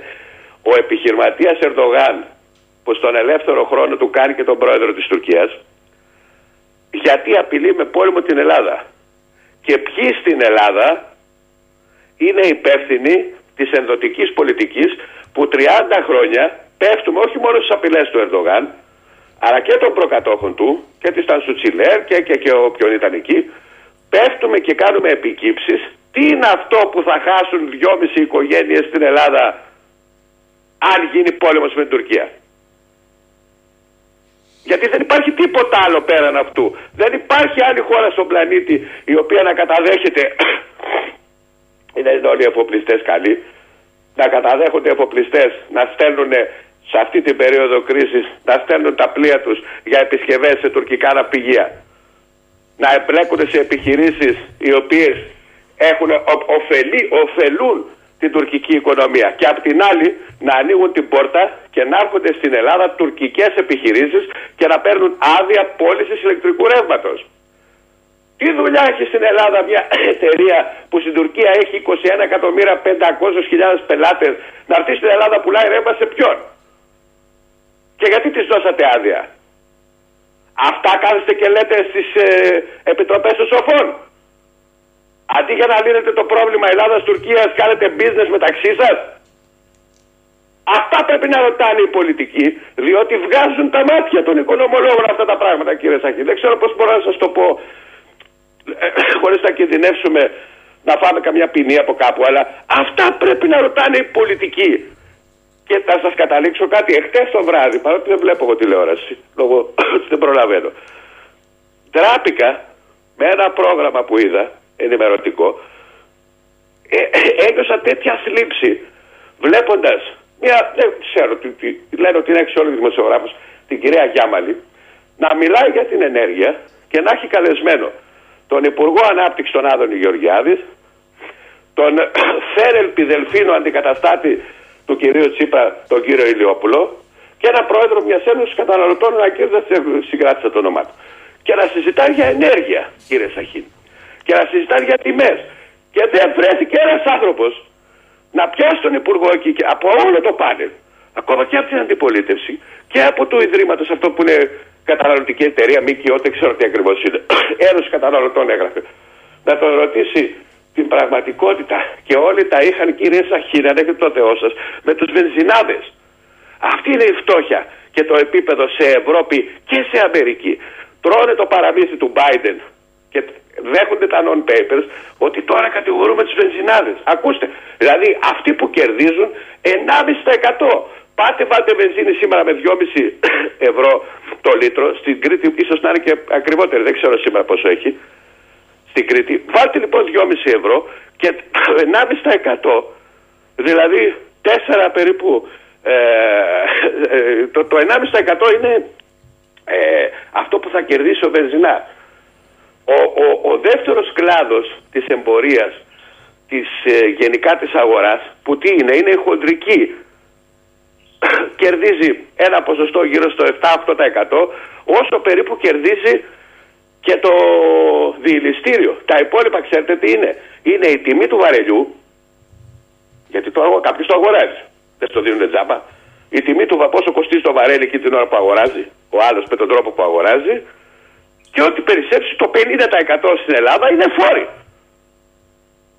Και εμείς θα πάμε να κατηγορήσουμε το βενζινά που να σας πω κάτι, τα βενζινάδικα στην Ελλάδα κατά ένα ποσοστό πάνω από 90% είναι οικογενειακές επιχειρήσεις. Ο παπάς με το γιο, η κόρη με τον άντρα, τα παιδιά είναι όλοι μέσα, συστρατεύονται για να πάνε να βγάλουν τι, 1,5%.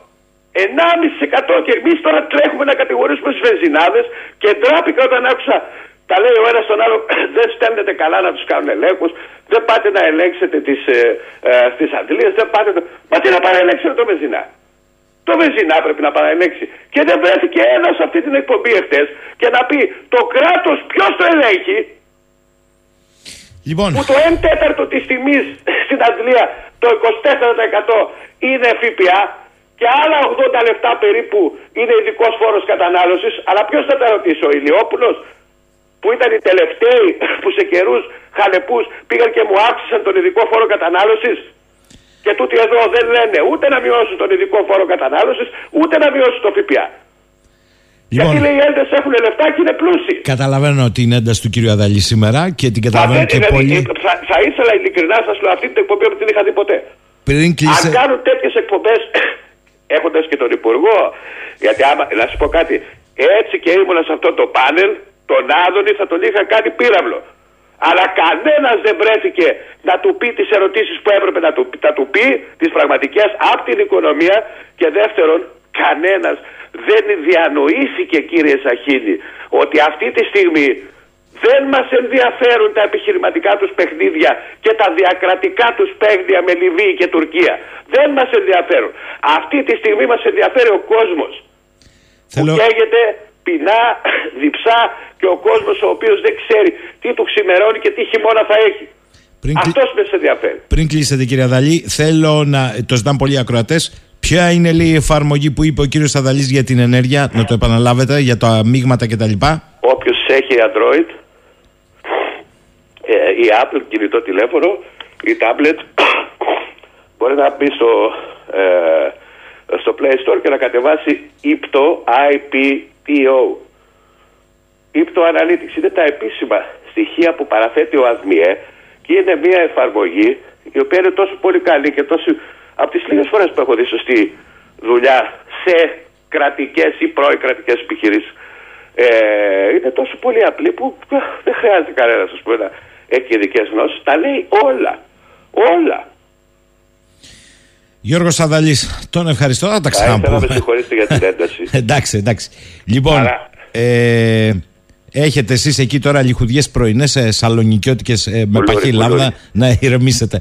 Να είστε καλά κύριε Αδαλή, ευχαριστούμε πάρα πολύ. Καλή σας ημέρα. Εκπέμπουμε ζωντανά για την ομορφότερη πόλη του πλανήτη. Ακούτε 984 Ηράκλειο στο ίντερνετ radio984.gr 984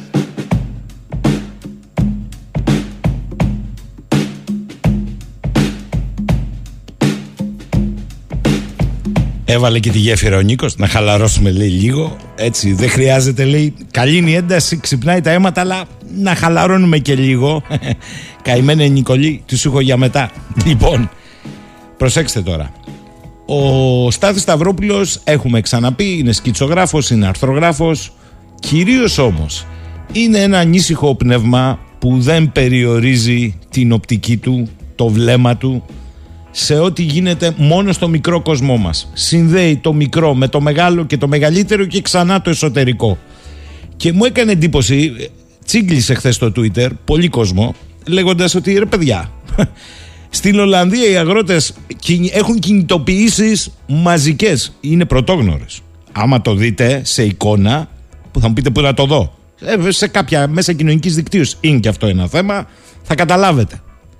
Λοιπόν, και αυτό δείχνει ότι ο ίδιος προσπαθεί να δει πού πάει, το συζητάμε μαζί του τώρα τα τελευταία τρία χρόνια, πού πάει ο κόσμος μας, όλος, θεατές και αθέατες όψεις του.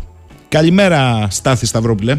Καλημέρα Γιώργο, καλημέρα και στους ακροατές. Καλημέρα και στην Κρήτη αλλά και σε όλη την Ελλάδα διότι όπως σου έχω πει και άλλη φορά είσαι πλέον πανελλήνιας εμβέλειας. Και το λέω αυτό διότι εσύ είχες ε, προσέξει, παρατηρήσει και μεταδώσει τι συμβαίνει στην Ολλανδία τη στιγμή που τα κεντρικά μέσα ενημέρωσης επιούνται την ίσαν. Όπως επίσης και την προηγούμενη εβδομάδα γινόταν της κακομήρα στο Βέλγιο. Διότι στο Βέλγιο με μεγάλες απεργίες προσπαθούν να αντιμετωπίσουν την κατάργηση της τιμαριθμικής αναπροσαρμογής, διότι εκεί ισχύει ακόμα. Και τι έγινε λοιπόν; Ενώ στους ανθρώπους δεν δίνεται καμία αύξηση με βάση ή καταναλογία του τιμαρίθμου και του πληθωρισμού, η γραφειοκρατία των Βρυξελών πήρε για τον εαυτό της μία αύξηση 4,5% και μάλιστα αναδρομικά από το Γενάρη, ακριβώς λόγω της τιμαριθμικής αναπροσαρμογής. Δηλαδή η Ούρσουλα, η οποία δεν θα πεινάσει το χειμώνα ούτε θα κρυώσει, έδωσε στον εαυτό της και τους χρυσοκανθάρους της γραφειοκρατίας των Βρυξελών η οποία ερίστο εν παρόδο είναι θηριώδης και μπροστά της η Σοβιετική γραφειοκρατία ήταν παιδική χαρά ε, αύξηση ε, και αναδρομική και συνεχή και αναπροσαρμοζόμενη αναλόγως του πληθωρισμού.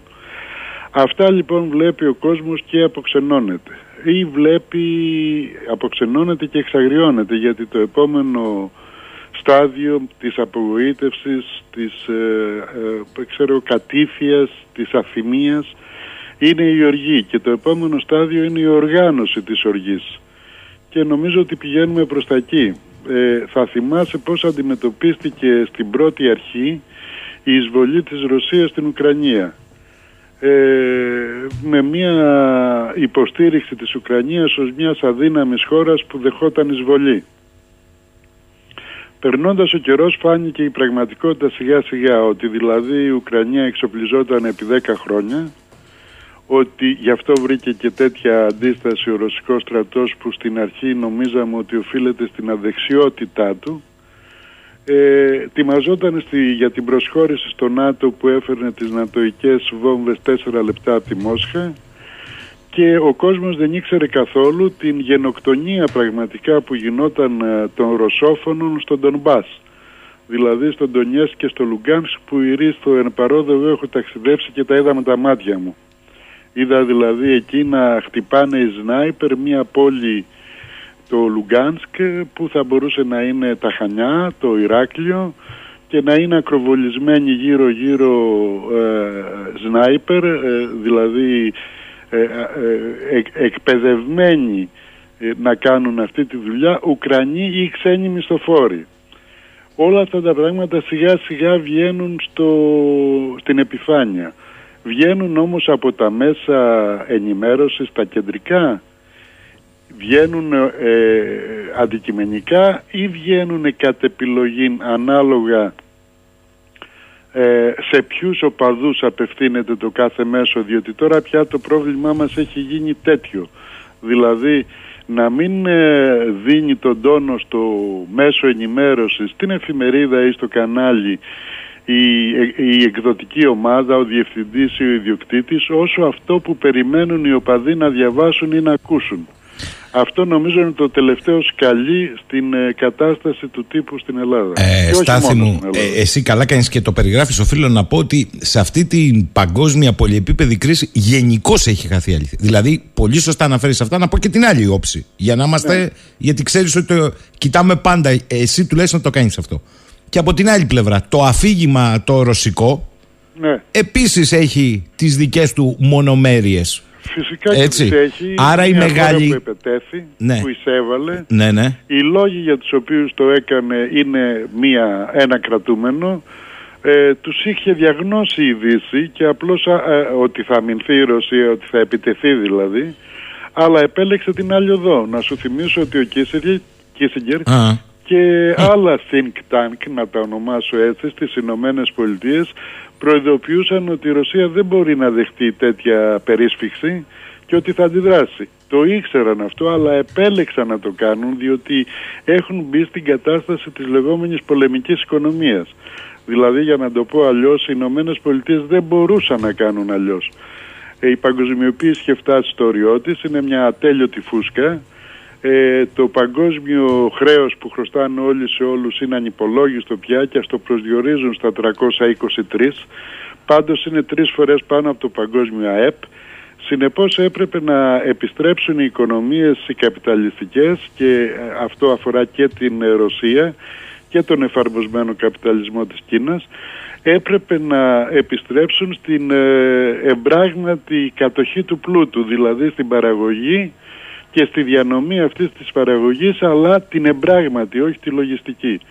Ο μόνος τρόπος για να γίνει αυτό ήταν να εφαρμοστεί πολεμική οικονομία. Οι Ηνωμένες Πολιτείες το έχουν κάνει παντού, το κάνουν για μία ακόμα φορά και οριστική, δημιουργούν μια μαύρη τρύπα στην καρδιά της Ευρώπης, αν την εννοήσουμε την Ευρώπη από, το, από την Πορτογαλία ως τα Ουράλια, γύρω από την οποία θα παίζεται το παιχνίδι για πάρα, πάρα πολλά χρόνια, πιθανόν και σε άλλα μέτωπα, υπάρχει το προηγούμενο του Ιράκ ή του αφγανισταν αλλά με μια οικονομία που θα είναι πολεμική και θα οδηγήσει στη δημιουργία δύο μπλοκ.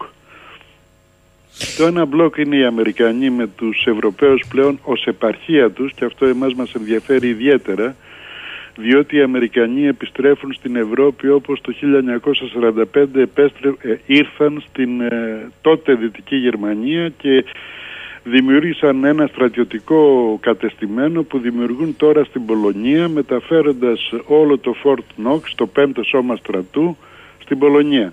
Δηλαδή η Αμερική επιστρέφει στην Ευρώπη ως δύναμη στρατιωτική και δύναμη που μετατρέπει την Ευρώπη σε επαρχία και οικονομική στη συνέχεια.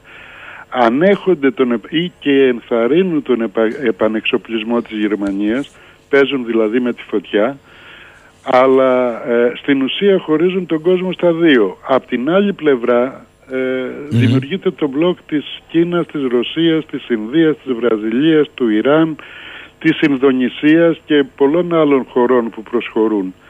Άρα θα έχουμε ένα μακρύ πόλεμο, εγώ πιστεύω ότι έχουμε μπει στον τρίτο παγκόσμιο πόλεμο, ο οποίος θα έχει παράπλευρες συνέπειες, παράπλευρες απώλειες για να χρησιμοποιήσω την ορολογία τους, τις ίδιες τις κοινωνίες. Δηλαδή αυτό που φοβούμαστε τώρα για, την, ε, για το χειμώνα που έρχεται ναι. και που είναι τρομακτικό, πιθανό να είναι μεγαλύτερος ο φόβος για τους επόμενους, όχι μόνο χειμώνες και καλοκαίρια που θα έρθουν, όσο κρατάει αυτή η αντιπαράθεση.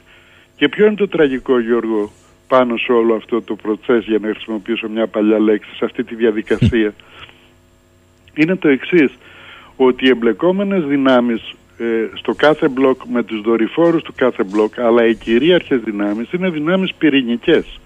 Άρα, αν η αναμέτρηση γύρει προς τη μια ή προς την άλλη πλευρά και δεν επέλθει πιο πριν μια συμφωνία, και τι είδους συμφωνία θα είναι αυτή, είναι ένα άλλο θέμα, ε, κανείς από τους δύο επικεφαλείς των μπλοκ δεν θα ανεχθεί την ήττα. Είναι πυρηνικές δυνάμεις. Και δημιουργείται το οξύμορο, όσο πιο πολύ κρατάει ο πόλεμος, τόσο πιο πολύ θα αποφεύγουμε τον όλεθρο. Αλλά η ανθρωπότητα δεν μπορεί να ζει με έναν διαρκή πόλεμο για να μην καταστραφεί στο τέλος. Δηλαδή δημιουργείται μια κατάσταση η οποία είναι το άκρο ναότον του παράλογου. Δεν είναι μόνο επισφαλής διότι ανα πάσα στιγμή μπορεί να γίνει ο πυρηνικός όλεθρος. Είναι και καταστροφική διότι καταδικάζει την ανθρωπότητα σε μια διαρκή ε, φτωχοποίηση, σε, μια διαρκή, ε, σε ένα διαρκή εξωστρακισμό των λαών από τα κέντρα της πολιτικής εξουσίας και σε μια πολιτική και κοινωνική επιστροφή στη φεουδαρχία. Δηλαδή, θα το έχεις παρατηρήσει γύρω σου. Οι άνθρωποι πλέον ε, είναι πιο κοντά στις εταιρείες τις οποίες δουλεύουν με καλές ή κακές συνθήκες παρά στο πολιτικό σύστημα που υποτίθεται ότι βάζει τους κανόνες του παιχνιδιού. Δηλαδή με έναν τρόπο μετατρεπόμεθα σε δουλοπα... δουλοπάρικους. Πες μου κάτι, επειδή βλέπω ότι το τελευταίο διάστημα έχεις ανοίξει πάρα πολύ τον ορίζοντα και προσπαθείς ακόμη και με όρους ψυχολογικούς να ερμηνεύσεις ε, τη συμπεριφορά μικρών τμήματων και συνολικών τμήματων της κοινωνίας. Θεωρείς ότι γιατί η ανθρωπότητα και ιδίως ο ευρωπαϊκός χώρος, και καλά έκανες και επέμενες σε αυτό, και λες ότι πάει να γίνει μια μαύρη τρύπα στη διελκυστίδα των μεγάλων, αλλά αυτός ο χώρος έχει υποφέρει, ειδικά αυτός ο χώρος, από δύο ολοκληρωτικούς πολέμους. Και να, να σπεύσω να πω ότι αν είναι εγκύτερα σε μας ο δεύτερος παγκόσμιος το ίδιο ε, ε, εσχρός και το ίδιο ματοβαμένος ήταν και ο πρώτος. Λέω λοιπόν οι κοινωνίες μεταξύ των δύο πολέμων μπορεί να αφανίστηκαν οι αντιστάσεις τους όρθωσαν ανάστημα. Μετά το δεύτερο παγκόσμιο πόλεμο είχαν μια προοπτική και σε αυτήν ανείχνευαν την ελπίδα πότε ξανά πόλεμος. Αυτό δεν ακούγεται πια ποτέ ξανά πόλεμος. Αλλά ακούγεται να είναι περιορισμένος, να μην αφορά εμένα, να αφορά τον άλλον, να αφορά το γείτονα και εντάξει. Έχει αλλάξει η ίδια η συμπεριφορά των κοινωνιών, πιστεύεις; Θα φανεί παράξενο αυτό που θα πω, αλλά το κλειδί που ξεκλειδώνει την κατάσταση πλήρως είναι το θέμα του πολιτισμού και της ταυτότητας. Ε, δηλαδή, αν προσέξεις ε, τα τελευταία 30-40 χρόνια ε, ε, ε, υπήρξε μία επίθεση του συστήματος στη μνήμη και στην εκπαίδευση. Δηλαδή στην ιστορία και στο εκπαιδευτικό σύστημα που το οποίο άλλαξε άρδιν παράγοντας πλέον έναν άνθρωπο με δεξιότητες, όπως το λένε, μονοσήμαντο δηλαδή, έτοιμο να του αναθέσουν ένα ρόλο στην παραγωγή και αυτό να είναι όλο. Όχι έναν άνθρωπο ο οποίος είναι πολιτικοποιημένος, δραστήριος και φιλοσοφημένος. Θα μου πεις αυτό συνέβαινε πιο πριν, βεβαίως συνέβαινε και ήταν το αποτέλεσμα του Δευτέρου Παγκοσμίου Πολέμου όταν οι λαοί που έχησαν το αίμα τους εναντίον του ναζισμού πήραν μεγάλο μέρος ε, της εξουσίας στα χέρια τους. Αυτό που έλεγε ο Γκράμψη ότι το εκρεμές του κράτους έγερνε πλέον και προς το λαό. Αυτό λοιπόν ήταν ένα επικίνδυνο φαινόμενο και θα θυμηθείς στη δεκαετία του 60, του 70 τις διεκδικήσεις του λαϊκές, τα εθνικοαπελευθερωτικά κινήματα, τα ε, ισχυρά συνδικάτα, τα αριστερά κόμματα που δεν είχαν ακόμα ενσωματωθεί και που όπου με αυτούς τους όρους δημιουργούνται συνθήκες για μια εξέλιξη της ανθρωπότητας αισιόδοξη.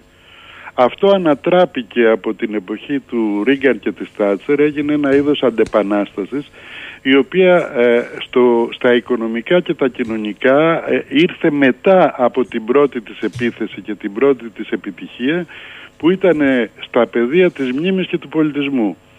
Δεν είναι τυχαίο ότι τα τελευταία χρόνια από την εποχή του εξυγχρονισμού οι Έλληνες βάλλονται ε, με θεωρίες ότι το έθνος μας δεν έχει συνέχεια, η γλώσσα μας δεν έχει συνέχεια, ότι δεν έχει σημασία ε, τίποτα άλλο παρά μόνο το να ζει κανείς ε, με κανόνες που συνεχώς χειροτερεύουν και να ελπίζει ότι κάποτε θα καλυτερεύσουν χωρίς αυτό να συμβαίνει ποτέ και έχουμε φτάσει σε μια κοινωνία επιδομάτων. Ε, θα έλεγα χρησιμοποιώντας ένα μαθηματικό όρο ότι τα επιδόματα είναι η αντίστροφη μηχανική της εξαθλίωσης. Ή θα έλεγα επίσης και αυτό που είχε πει ο Μόντι, ο Ιταλός, ε, ε, φόρα παρτίδα, ότι ε, οι κρίσεις είναι χρήσιμες για να εκχωρεί ο λαός μέρος της εξουσίας του έως να την εκχωρήσει ολόκληρη. Νομίζω λοιπόν ότι το βασικό θέμα σήμερα για τους πολίτες που σκέφτονται είναι η αναβάπτισή μας στον πολιτισμό μας, η στερέωση της ταυτότητάς μας και με έναν τρόπο που δεν είναι οξύμορος, το λέει ο καθηγητής ο Κοντογιώργης, η επανεθνικοποίηση του κράτους. Δηλαδή το κράτος να δουλεύει και για το λαό ε, και όχι μόνο εναντίον του λαού. Αυτό είναι το πρόβλημα σήμερα. Τα κράτη έχουν υποταχθεί στις εταιρείες, δεν μπορούν καν να κρατήσουν τις ισορροπίες και βρισκόμαστε μπροστά στο τελείως επίφοβο φαινόμενο το ίδιο το σύστημα και ολόκληρο το σύστημα μαζί με το αντισύστημα που περιέχει να μην μπορούν να κάνουν αλλιώς. Δηλαδή έχουν εχμαλωτιστεί στα ίδια τους τα έργα. Είναι αυτό που έλεγα και πριν για την πολεμική οικονομία. Η εντροπία λοιπόν του συστήματος είναι τα ίδια του τα πεπραγμένα. Δεν μπορεί να πράξει αλλιώς από το, α, και να κάνει διαφορετικά πράγματα από αυτά που κάνει. Αυτό βέβαια ανοίγει το δρόμο για το ενδεχόμενο την προοπτική μιας εξέγερσης η οποία μπορεί να είναι αλυσιδωτή και η οποία μπορεί να ξεκινήσει σε μια χώρα και να απλωθεί σε άλλες. Το ερώτημα αυτής της εξέγερσης είναι τεράστιο διότι δεν υπάρχουν πια οι δυνάμεις που θα οργάνωναν την κατεύθυνση μιας εξέγερσης, το διατάφτα, αλλά μπορεί να είναι χαοτική η κατάσταση. Παρότι το σύστημα αυτά τα γνωρίζει, δεν κάνει τίποτα ε, για να τα αποτρέψει διότι δεν μπορεί. Δεν μπορεί να κάνει αλλιώς. Παίρνει αύξηση η Ursula von der, πώς τη λένε, Lion. Ε, ε, δίνει ε, αυτές τις τιμές ε, στο φυσικό αέριο η πολιτική των, της Ευρώπης απέναντι στη Ρωσία. Ε, το ένα φέρνει το άλλο με δύο λόγια και οδεύουμε προς μια κατάσταση εφαρμοσμένου τρόμου. Πες μου σε παρακαλώ, οδεύοντας προς το τέλος, βλέπω εδώ έρχονται βροχή τα μηνύματα, θα ήθελα δύο ώρες να στα διαβάσω. Με ρωτάει πολλοί κόσμος, ο Στάθης λέει επιμένει στον πολιτισμό θεωρεί ότι ο, ο κόσμος του πολιτισμού και του πνεύματος όπως μου γράφουν εδώ Ναι. ε, έχει απομονωθεί. Τι συμβαίνει παλιά και μου λένε εδώ παλιά είχες κινήματα από τη γενιά του 30 πόλο δε μετά το, το δεύτερο παγκόσμιο πόλεμο το ένα κίνημα πάνω στο άλλο στην Ελλάδα στην Ελλάδα που έβγαινε και μάλιστα με μεταεμφυλιακές κατάστασεις παρόλα αυτά είχες κίνημα πολιτισμού σήμερα; Είναι πολύ κέριο το ερώτημα αυτό και αγγίζει την ουσία του προβλήματος. Ε, όλη η μεγάλη τέχνη στην Ελλάδα ε, δημιουργήθηκε και πραγματώθηκε με τους καλλιτέχνες να προσπαθούν να εκφράσουν το λαό. Το πρώτο πράγμα που έκανε λοιπόν το σύστημα ήταν να εξαγοράσει σε εισαγωγικά και χωρίς εισαγωγικά αυτή τη διαδικασία. Δηλαδή να αρχίσει να επιδοτεί την τέχνη, να προσετερίζεται τους καλλιτέχνες και να αρχίζει πλέον το πράγμα να γίνεται ένα κοινικό φιάσκο, μια τέχνη της εξουσίας την οποία τη βλέπουμε παντού στα ιδρύματα τα οποία χειραγωγούν την τέχνη, στις εκδηλώσεις, στα γκαλά, στις επιδοτήσεις σε μια τέχνη ανούσια η ζωγραφική έχει αντικατασταθεί από τους οικαστικούς. Η μουσική, η λαϊκή είναι κάπου ξεχασμένη.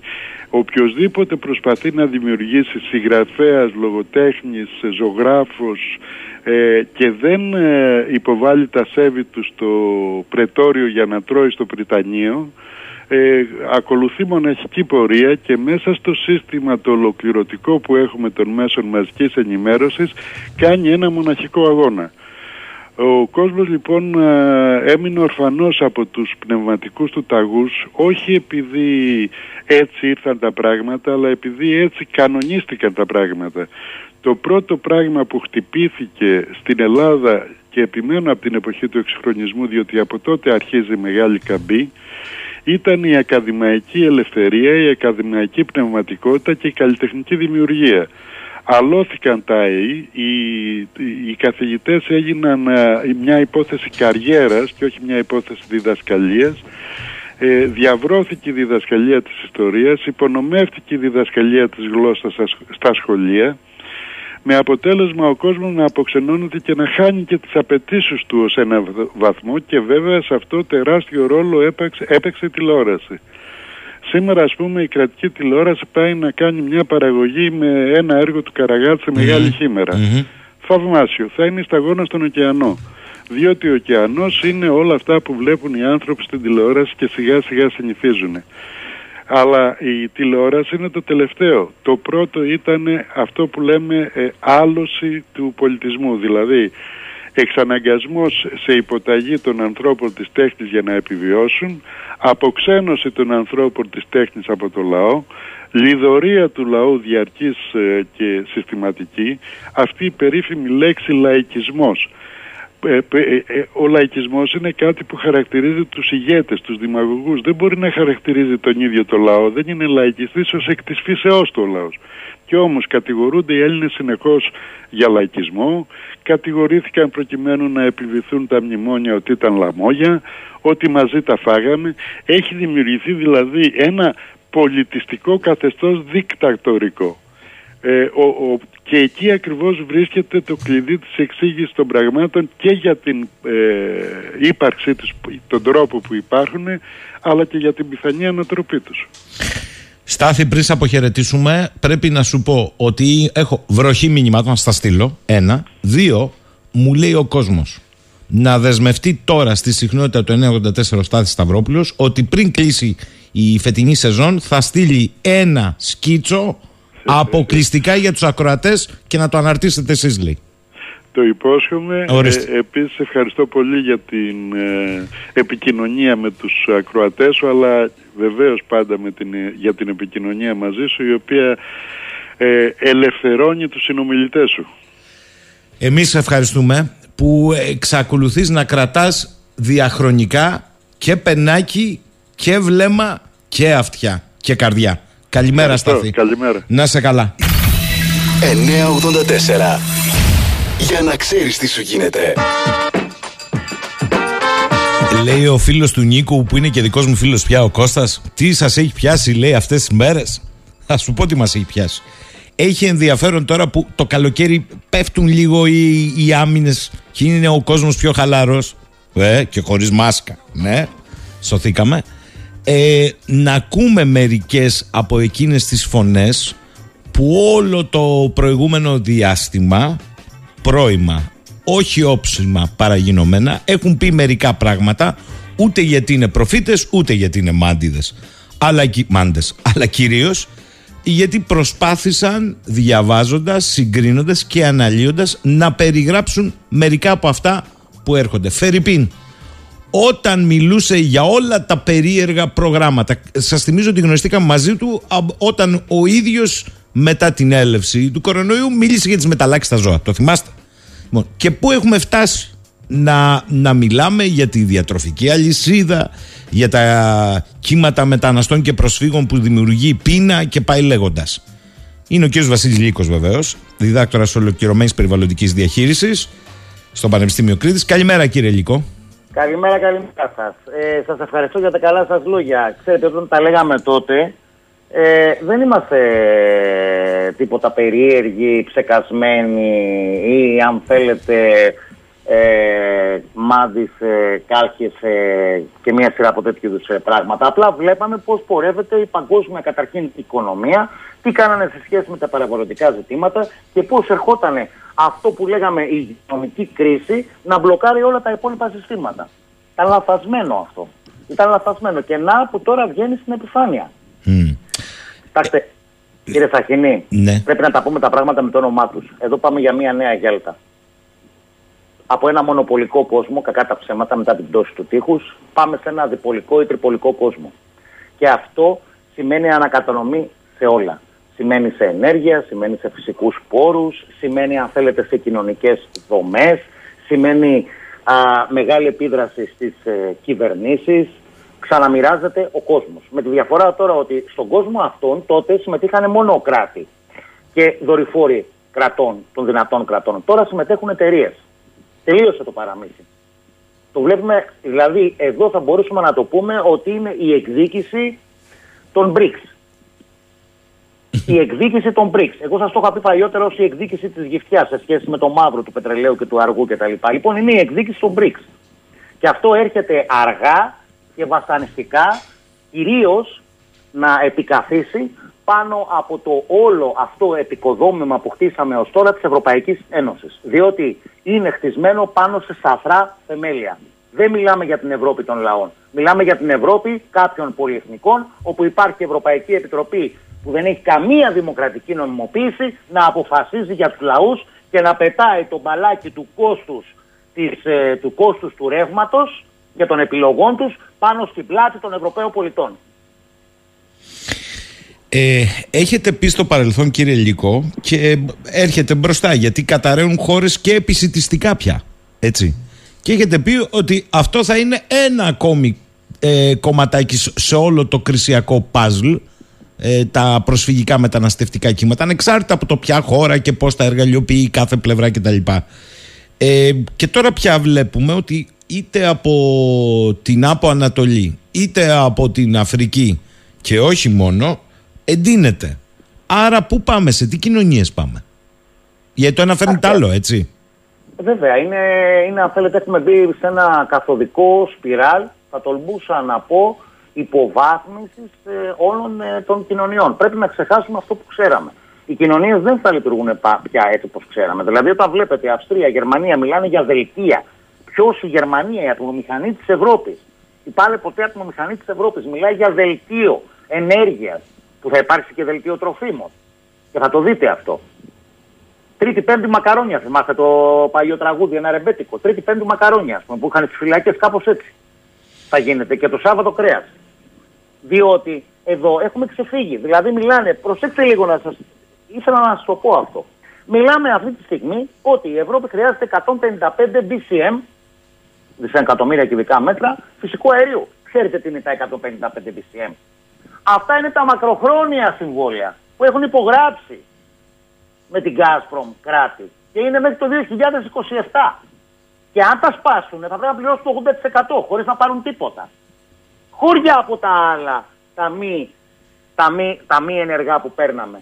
Από πού θα τα αντικαταστήσουμε αυτά; Και έρχεται τώρα με το Euro, με το, με το Repower EU, το πρόγραμμα αυτό, να πει η Ευρωπαϊκή Ένωση ότι μέχρι το 2027 θέλουμε κάποιοι να μας αντικαταστήσουν αυτά, αλλά μετά δεν θα θέλουμε. Μα ποιος θα επενδύσει σε αυτό; Ποιος θα επενδύσει, δηλαδή σκεφτείτε το λογικά. Γιατί να μας, γιατί να μας δώσουν δηλαδή LNG που δεν μπορεί να καλυφθεί υγροποιημένο φυσικό αέριο, κάποιοι να επενδύσουν, να πάρουν εργάτες, να εντείνουν την παραγωγή. Όταν τους λέμε εμείς ότι μέχρι το 2027 και 28 βία, εμείς δεν θα θέλουμε. Απλά πια γιατί θα πάμε σε πράσινη ανάπτυξη. Και συνεχίζουμε με πράσινη ανάπτυξη. Ανεμογεννήτριες. Όχι συνολική ΑΠΕ, ούτε με ε, ουσιαστικά αποκέντρωση αυτού που λέμε παραγωγής ηλεκτρικής ενέργειας από ανανεώσιμες πηγές ενέργειας. Στη Γερμανία το 50% των πολιτών είναι παραγωγή. 2 εκατομμύρια, παραγωγή, 2 εκατομμύρια παραγωγούς έχουμε. Και το 50% του- του ρεύματος που παράγεται από ΑΠΕ είναι από μικροπαραγωγούς. Εδώ γιατί δεν το εφαρμόσουμε. Και παραμιλάμε μόνο για πέντε μεγαλοπαραγωγούς οι οποίοι είναι παραγωγοί, πάροχοι, προμηθευτές. Δηλαδή μιλάμε για ολιγοπόλιο. Άρα για ποια ελεύθερη αγορά μιλάμε και για ποιο χρηματιστήριο ενέργειας. Το χρηματιστήριο ενέργειας είναι όταν μπαίνουν όλες μέσα οι, όλα τα ενεργειακά αποθέματα, δηλαδή μπαίνεις- μπαίνουν στο μείγμα από παντού, ισόποσα προκειμένου να δημιουργήσουν μια, ε, μία- ε, προκειμένου να χαμηλώσουν οι τιμές προς τα κάτω προς όφελος του καταναλωτή. Μα εδώ δεν υπάρχει αυτό, όταν το 46-47% είναι από φυσικό αέριο, έρχεται στο τέλος και τα παίρνει όλα. Είναι όπως, ε, ξέρετε, σε ένα παιχνίδι πόκερ. Β- Βγαίνει το ισχυρό φίλο στο τέλος της ημέρας όπου δεν υπάρχει ήλιος, δεν φυσάει κτλ. Και τα παίρνει όλα. Και παράλληλα ωφελούνται και οι παραγωγοί των ΑΠΗ, οι οποίοι έχουν προπληρώσει, έχουν προαγοράσει το ρεύμα σε μια τιμή γύρω στα 80 ευρώ και το πουλάνε στις 300. Ε, κύριε Λυκό, ε, φαντάζομαι ότι έχετε υπόψη σας κι εσείς, γιατί είδα ότι το έχετε παρακολουθήσει, αυτή την ιστορία με την κινητοποίηση των Ολλανδών αγροτών, ε, η, ο- Βέβαια. η οποία είναι μαζική και μάλιστα μου στείλατε προχθές και ένα μήνυμα, το διάβασα σε άλλο καλεσμένο. Ε, έχει υπόψη σου, μου, μου γράψατε, ότι ετοιμάζονται προγράμματα για δέσμευση διοξιδίου του άνθρακα με ελέφαντες κεφάλαινες Ήδη στο Κογκρέσο. με τη Συζητείτε αυτό. συμμετοχή ΜΚΟ. Τι είναι αυτό; Ναι. Επειδή Έχουμε- θέλω να έχουμε- πάω και λίγο στο χώρο ευθύνης επιστημονικά που ασχολείστε και ασχολείστε με όλα αυτά και το συνδέω την κινητοποίηση των Ολλανδών αγροτών που είναι για το άζωτο από τη μια Κοιτάξτε, με αυτό που εγώ μου από στέλνετε τη εδώ. μια Θα είχα πει κάτι άλλο, αν θυμάστε. Θα πάμε σε συνθετικά τρόφιμα. Το θυμάστε αυτό; Ναι, ναι. Θα πάμε σε in vitro παραγωγή κρέατος, καθώς και σε συνθετικά τρόφιμα λαχανικών κτλ. Για ποιο λόγο θα γίνει αυτό; Γιατί ήδη δεσμεύονται μεγάλες εκτάσεις γης, πάνε να, κατακαιρμα... να κατακρεουργήσουν μάλλον το μικρό κλήρο, αυτό έγινε στην Ολλανδία, τους λένε κύριοι δεν μας είστε απαραίτητοι, διότι στο όνομα την, ε, των εντατικών καλλιεργειών ή αν θέλετε των εκτατικών καλλιεργειών του διοξιδίου του άνθρακα που εκλείουν τα ζώα στην ατμόσφαιρα, όπως και ο άνθρωπος δηλαδή, εντάξει, δηλαδή ο άνθρωπος χρειάζεται, εκλείει περίπου 10 τόνους ε, για να καταλάβετε διοξιδίου του άνθρακα το χρόνο. Άρα τι πρέπει να κάνουμε, να καταργήσουμε τον άνθρωπο; Όχι, πάνε σε μια διαφορετική λύση. Θα καταργήσουμε τις εκτατικές και εντατικές καλλιέργειες, θα τις βάλουμε όλες, σαν να λέμε, εντός εισαγωγικών σε ένα μαντρί που θα τα κατέχουν κάποιοι, καπιταλισμός δηλαδή άκρατος και εκεί, ε, προκειμένου να μειώσουν το διοξίδιο του άνθρακα και έτσι να περάσουν σιγά σιγά και στα συνθετικά τρόφιμα. Δηλαδή θα σου πούνε ότι εγώ δεν μπορώ να τρέφω 7,5 δισεκατομμύρια ανθρώπους με, εκτατικές, ε, ε, με, εκτα- με εντατική μάλλον κτηνοτροφία, διότι εκλείει πάρα πολύ διοξίδιο του άνθρακα. Άρα τι πρέπει να κάνουμε, πρέπει ουσιαστικά εμείς να πάμε στα συστατικά τρόφιμα και να μειώσουμε αυτές τις καλλιέργειες. Αυτό είναι το πρώτο βήμα. Το δεύτερο βήμα ποιο είναι; Κάναμε μία πρόβα, αν θέλετε, με τα lockdown. Δεν πρέπει να κινείται ο πολύ ο άνθρωπος, διότι αν κινείται πολύ ο άνθρωπος και τρέχει ο άνθρωπος, εκλείει τεράστιες ποσότητες διοξιδίου του άνθρακα. Άρα πρέπει να κάθεται στο σπίτι του, να δουλεύει από εκεί με τηλεεργασία για να μειώσουμε το διοξίδιο του άνθρακα. Δηλαδή, στο όνομα της μείωση του διοξιδίου του άνθρακα θα αλλάξουν ολόκληρες κοινωνικές σχέσεις. Πέρα από τις ε, διατροφικές αλυσίδες κτλ. Εδώ τώρα στο Κογκρέσο, και έρχομαι στην ε, Ναι, ναι. ερώτησή σας, μιλάνε τώρα ότι εμείς πρέπει ουσιαστικά να καταργήσουμε τελείως τη φαλαιονοσφαιρία, γιατί ξαφνικά ανακαλύψανε ότι οι φάλαινες μπορούν να αποθηκεύσουν τεράστιο διοξείδιο του άνθρακα από την ατμόσφαιρα. Και γίνονται και συζητήσεις και για ελέφαντες. Δηλαδή αυτά τα μεγάλα, αν θέλετε, κήτη να τα χρησιμοποιήσουν προκειμένου να απορροφήσουν τεράστιες ποσότητες διοξιδίου του άνθρακα. Και τι προγράμματα μπορούμε να φτιάξουμε με αυτά και πώς μπορούν εκεί να αναμειχθούν οι μη κυβερνητικές οργανώσεις. Ξέρετε, οι μη κυβερνητικές οργανώσεις πάνε παντού. Πάνε από, ε, από θέματα υγειονομικά, πάνε από θέματα, ε, ακουμπάνε πάνω σε θέματα μεταναστών και βρίσκονται και φυσικά έχουν μεγάλο πεδίο δόξης λαμπρό ε, σε ό,τι αφορά τα περιβαλλοντικά θέματα. Αλήθεια τώρα με την Ουκρανία είδατε καμία περιβαλλοντική οργάνωση να έχει ενεργοποιηθεί με τον πόλεμο; Τι εκλείεται; Ακούσατε αν αυτοί που πολεμάνε μεταξύ τους είναι εμβολιασμένοι ή όχι, αν έχουν επιστοποιητικά εμβολιασμού; Τι γίνεται εκεί πέρα; Αναρωτιέμαι κι εγώ δηλαδή πραγματικά. Ε, Και λέω πού πάει αυτός ο πλανήτης; Δηλαδή ναι. μεταδίδουμε ασθένειες, ε, το περιβάλλον το επιβαρύνουμε ακόμα περισσότερο; Άρα ε, θεωρείτε ότι υπάρχει μία στρατηγική, μία λογική μέσα σε αυτό που σε εμάς όλους τους κοινούς θνητούς φαντάζει ως παραλογισμός; Γιατί θα σας πει κάποιος δεν είναι λίγο ακραίο τώρα. Δηλαδή Όχι, να δεν πας είναι σε ακραίο, γιατί σας δίνω εκτροφή στοιχεία. φαλενών ή ελεφάντων Σας δίνω- για να καταπολεμήσεις ε, το διοξείδιο του άνθρακα και την ίδια στιγμή να αρχίσεις να περιορίζεις το πέρδεστε των αγελάδων. Με συγχωρείτε. Ε, Βεβαίως, ο- είναι το Whale Falls. Μάλιστα. Το Whale Falls. Η σημασία του Whale Falls ήρθε πρόσφατα να επιβεβαιώσει μια έρευνα που έγινε στο Σαν Φρανσίσκο. Στην οποία επιστήμονες που συμμετείχαν ανακάλυψαν ότι το 60% της ετήσιας αποθήκευσης διοξιδίου του άνθρακα στην όλη περιοχή του Σαν Φρανσίσκο οφείλεται στις φάλαινες που πεθαίνουν. Γιατί κατακάθονται στο, στο μπιθμένα μαζί με αυτές. Μάλιστα. Καταλάβατε δηλαδή τι κάνουμε. Αυτή τη στιγμή έχουμε μπει σε ένα παραλογισμό. Κυνηγάμε την ουρά μας. Θα το λέω, το επόμενο βήμα, σε πρώτη φάση, στην Ολλανδία τι κάνουμε; Τι κάνουνε. Προσπαθούν να καταργήσουν τις μικρές καλλιέργειες. Εδώ ανοίγω μια παρένθεση για να σας πω ότι αυτή τη στιγμή ποιος είναι ο άνθρωπος ο οποίος είναι πλάκη με τα εμβόλια και είναι από τους πλουσιότερους ανθρώπους αυτή τη στιγμή στον κόσμο; Bill Gates. Ποιος είναι ο μεγαλύτερος αυτή τη στιγμή γεωκτήμονας στον κόσμο που το έχει ξεκινήσει, Bill Gates. Τι είχε πει, αν θέλετε, ο Kissinger, που προσωπικά τον εκτιμώ ως μέγα αναλυτή, μπορεί να διαφωνώ με τις ιδέες του, αλλά τον εκτιμώ πάρα πολύ. Τι είχε πει, είχε πει ότι ελέγξτε την τροφή και θα ελέγξετε τον κόσμο. Γιατί, γιατί η τροφή είναι μονοπόλιο.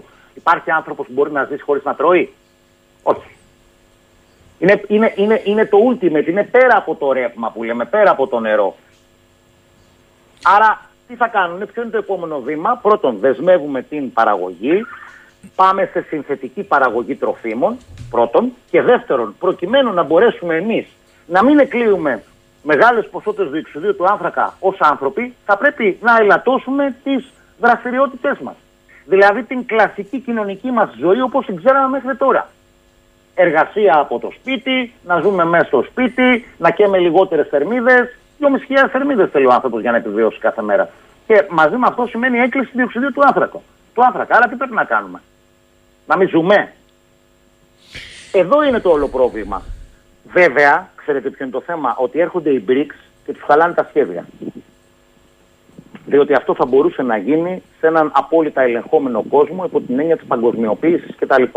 Έρχονται όμως οι BRICS αυτή τη στιγμή και τους χαλάνε τα σχέδια. Διότι δεν το είχαν προβλέψει. Αυτό, αυτό δεν το είχαν προβλέψει. Είχαν γίνει ωραία τα μοντέλα, έτρεχαν μια χαρά μέχρι που έγινε αυτό. Δια- γιατί από την άλλη πλευρά υπάρχουν και αντίστοιχα μοντέλα, όπως καταλαβαίνετε. Ε, προφανώς. Είναι η εκδίκηση των BRICS. Μάλιστα. Ε, Προφανώς δεν λέτε ότι είναι ένας καλύτερος κόσμος, λέτε άλλο. Όχι. Είναι η μεταξύ σφύρας και άκ, άκμονος βρίσκονται πια, βρίσκεται ε, οι κοινωνίες. Αυτή είναι η αλήθεια. Και Τελικώς. βέβαια, Δεν είναι το θέμα του καλύτερου κόσμου. Είναι το θέμα ότι από εκεί που είχαμε ένα μονοπολικό κόσμο, ξαφνικά πάμε σε έναν ε, πολυπολικό κόσμο, διπολικό ή τριπολικό κόσμο. Όπου ο καθένας έχει τα συμφέροντά του. Αλλά ξέρετε ποιο είναι το θέμα, δεν ξέρω τελικά μέσα από αυτή τη διαμάχη των βουβαλιών, των μεγάλων βουβαλιών, αν τελικά εμείς ως βατράχια ευνοούμαστε ή όχι. Δεν το ξέρουμε. Αυτό θα το δούμε στα επόμενα χρόνια. Αλλά σας λέω και πάλι, εδώ τώρα ως Ευρωπαϊκή Ένωση, ποια είναι η κοινή ενεργειακή πολιτική που έχουμε, πώς θα βγούμε από αυτό; Όλοι μιλάνε για το 26-27. Το αντιλαμβάνεστε τι λέμε. Θα φτιάξουμε λέει τερματικούς σταθμούς, τα οποία θα είναι έτοιμοι σε τρία χρόνια. Και μέχρι τότε τι θα κάνει, θα πεινάσει ο κόσμος. Δεν θα έχει ρεύμα. Πώς θα γίνει αυτό, Θα σπάσουν τα συμβόλαια με την Gazprom και θα πληρώσουν το 80% με ποια χρήματα, ποιος θα τα πληρώσει αυτά; Ποιος θα τα πληρώσει αυτά; Δεν καταλαβαίνετε τι λέμε τώρα. Ή λέμε ότι ελάτε, φέρτε μας, λέει, υγροποιημένο φυσικό αέριο, που βλέπετε τώρα τι γίνεται με την Αμερική. Δεν μπορεί να δώσει τόσο πολύ γιατί το θέλει και για το δικό της ε, και για το δικό της πληθυσμό. Το ίδιο γίνεται και με την Αλγερία, το ίδιο γίνεται και με το Κατάρ. Άρα, πού θα βρούμε εμείς υγροποιημένο φυσικό αέριο με βάση τις διαμορφωμένες ενεργειακές ανάγκες που έχουμε; Ποιος θα τα πληρώσει αυτά; Και δεν, τι να τους πούμε, ότι παιδιά, φέρτε μας μέχρι το 28-29 γιατί μετά θέλω να κάνω εγώ πράσινη ανάπτυξη, οπότε δεν θέλω; Και πώς θα αναπτυχθεί μια εταιρεία για να μας προμηθεύσει υπό αυτούς τους όρους; Είναι τρέλα. Το καταλαβαίνετε. Είναι τρέλα αυτό το πράγμα. Αυτό που κάνει η Ευρωπαϊκή Ένωση είναι τρέλα. Είναι καθαρή τρέλα. Και βέβαια η Τουρκία, προσέξτε, ευνοείται αυτή τη στιγμή διότι είναι στη μέση, παίζει πότε από εδώ, πότε από εκεί. Εγώ δεν ξέρω τελικά αν η Τουρκία θα αποφασίσει να πάει στο ΝΑΤΟ στο τέλος ή αν θα πάει στους BRICS. Αυτό θέλω να το σημειώσω στην εκπομπή σας. Και παράλληλα η Τουρκία έχει υποκατασκευή πυρηνικού σταθμούς. Ε. Πυρηνικούς σταθμούς υποκατασκευή. Θέλω πριν κλείσουμε κύριε Λυκό να σας ρωτήσω γιατί βλέπω εδώ πάρα πάρα πολλά ε, μηνύματα Καταρχάς, να σας πω κάτι που λέει ο φίλος ο Περικλής. Μπορεί να μας εξηγήσει ο κύριος Λίκο τι γίνεται με το νερό; Πώς και είναι το μοναδικό μέχρι στιγμής που δεν έχει ακριβήνει; Μήπως είναι το επόμενο χτύπημα; Το επόμενο χτύπημα είναι. Και μισό λεπτό. Μισό λεπτό. Και ε, μπορεί να σας φανεί λέει, τραβηγμένο, λέει ο φίλος ο Περικλής. Μήπως γνωρίζετε αν υπάρχει και πολιτική για το νερό λόγω της επερχόμενης ξηρασίας, όπως λέγεται, ε, στα επόμενα χρόνια; Δηλαδή να αρχίσουν και εκεί οι μεταφορές με τάνκερ; Κοιτάξτε, εγώ αυτό που ξέρω είναι το εξής, ότι σίγουρα, καταρχήν δεν ξέρουμε, ε, προσέξτε, μιλάμε για κλιματική αλλαγή, αλλά δεν ξέρουμε αν είναι υπερθέρμανση ή ψήξη. Αυτό πρέπει να το δούμε. Ένα το κρατούμενο. Το δεύτερο είναι, δηλαδή η ψήξη θα μας επηρεάσει ό,τι αφορά τις καλλιέργειες, η υπερθέρμανση ό,τι αφορά το νερό. Αυτά πρέπει να τα έχουμε στο μυαλό μας. Αυτό όμως που θέλω να πω είναι το εξής, ότι επειδή η παραγωγή μπαταριών, αν θέλετε, που καταλαμβάνουν μεγάλες εκτάσεις αργή, σε ό,τι αφορά την αποθήκευση ενέργειας από ανανεώσιμες πηγές ενέργειας που λέγαμε, ουσιαστικά θα πάνε στη δέσμευση μεγάλων υδατοδεξαμενών, προκειμένου να αποθηκεύουν με τη μέθοδο της αντίστροφης αντιλησιοταμίευσης να αποθηκεύουν ενέργεια. Δηλαδή, όταν φυσάει και έχει ενέργεια ανεμογεννήτρα να ανεβάζει το νερό και όταν δεν φυσάει να το κατεβάζει και μέσω μιας τουρμπίνας να γίνεται παραγωγή ηλεκτρικού ρεύματος. Βέβαια το νερό αυτό θα πρέπει να υπόκειται μετά σε πολλαπλούς καθαρισμούς προκειμένου να είναι πόσιμο. Α, οπότε μέσα από εκεί ουσιαστικά θα δεσμευτεί το νερό από μεγάλες ε, πολυεθνικές εταιρείες οι οποίες θα έχουν να κάνουν με την ηλεκτροπαραγωγή θα σχετίζονται με την ηλεκτροπαραγωγή μέσω των ανανεώσιμων πηγών, ε, μέσω των ανεμογεννητριών μάλλον, όχι ανανεώσιμων πηγών ενέργειας. Αυτό είναι το ένα.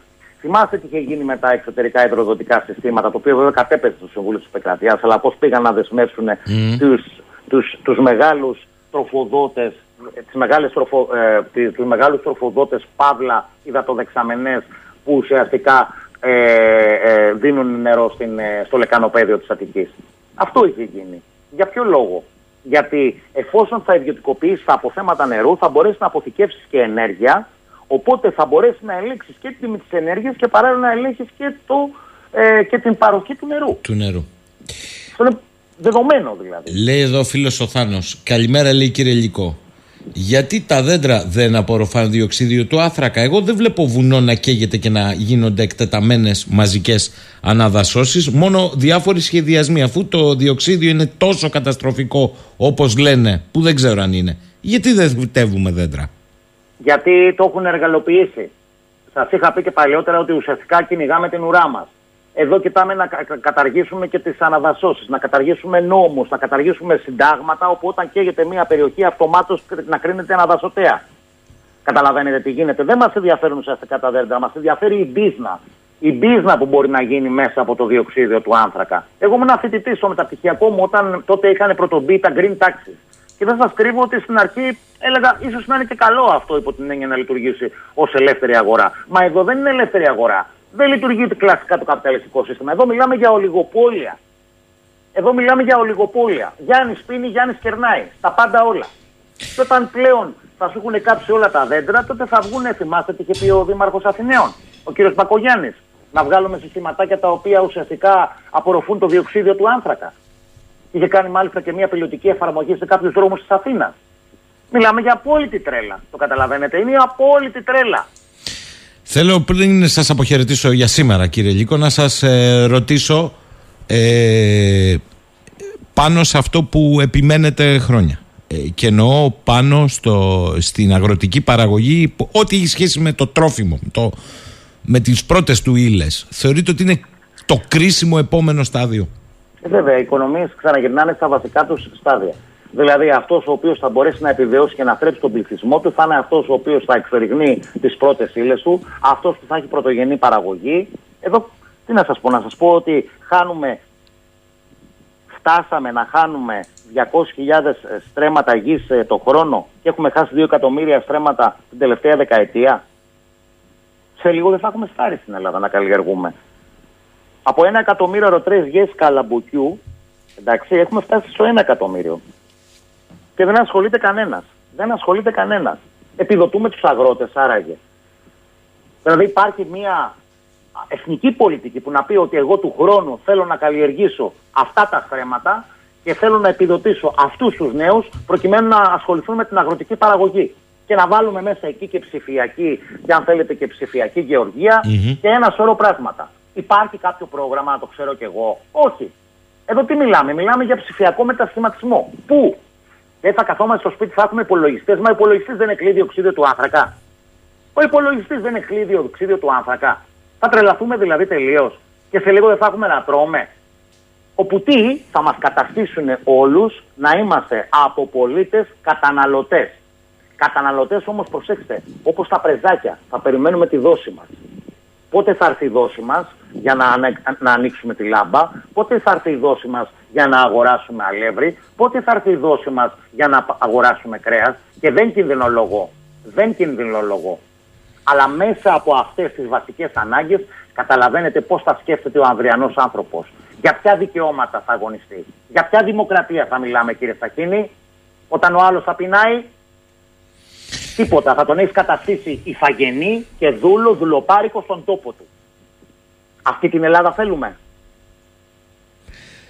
Βασίλης Λύκος, σας ευχαριστώ κύριε Λύκο για που μοιραστήκατε κάποιες από τις σκέψεις σας και τους προβληματισμούς σας Εγώ σας με αυτά ευχαριστώ που ιδιαίτερα. εξελίσσονται μέρα με τη μέρα, ώρα με την ώρα πια. Έχουμε χάσει το μέτρημα εδώ από αυτά που Εγώ σας γίνονται κάθε ευχαριστώ μέρα. ιδιαίτερα κύριε Σακίνη γιατί να ξέρετε ότι έχετε ένα υπέροχο κοινό, πραγματικά σκεπτόμενο κοινό και κάθε φορά που βγαίνω στην εκπομπή σας, πώς να σας πω, δεν προετοιμάζομαι. Εκείνη την ώρα απλά προσπαθώ μέσα από αυτές τις γνώσεις, τις λιγοστές που έχω συλλέξει, να μπορώ να τις μεταλαμπαδεύσω στο κοινό και να κάνω έναν ε, κατά κάποιο τρόπο ε, άειλο διάλογο μαζί τους, εντός εισαγωγικών το άειλο, προκειμένου να μπορέσουμε όλοι μαζί να σκεφτούμε και να δούμε ότι πού πάει αυτός ο τόπος, τι πρέπει να κάνουμε. Και τα λέω αυτά γιατί έρχονται και εκλογές. Αργά ή γρήγορα. πρέπει να σκεφτούμε πολύ σοβαρά αυτή τη φορά. Λοιπόν, όλα τα έχει η Μαριωρή, οι εκλογές λείπαν.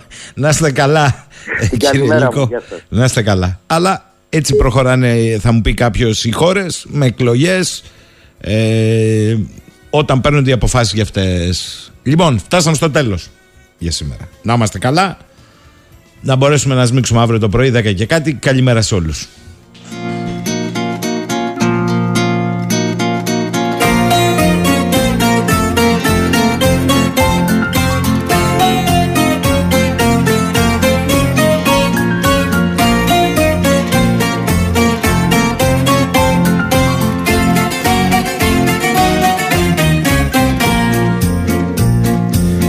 Στραβός είναι ο γυαλός ή στραβαρμενίζουμε.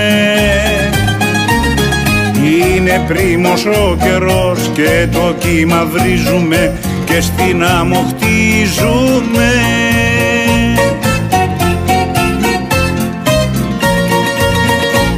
Ξύπνα και προχώρα, πέρασε η ώρα Πάρε απ' τη ζωή ό,τι σου αξίζει. Πες και κάνα όχι και απ' την απόχη. Το ποτάμι πίσω δεν γυρίζει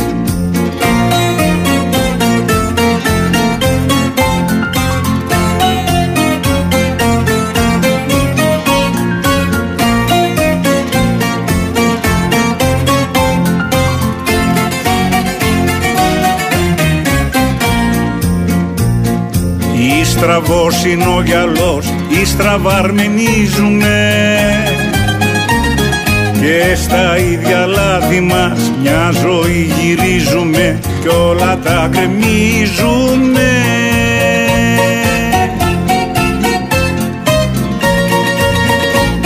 Ξύπνα και προχώρα, πέρασε η ώρα. Πάρε απ' τη ζωή ό,τι σου αξίζει.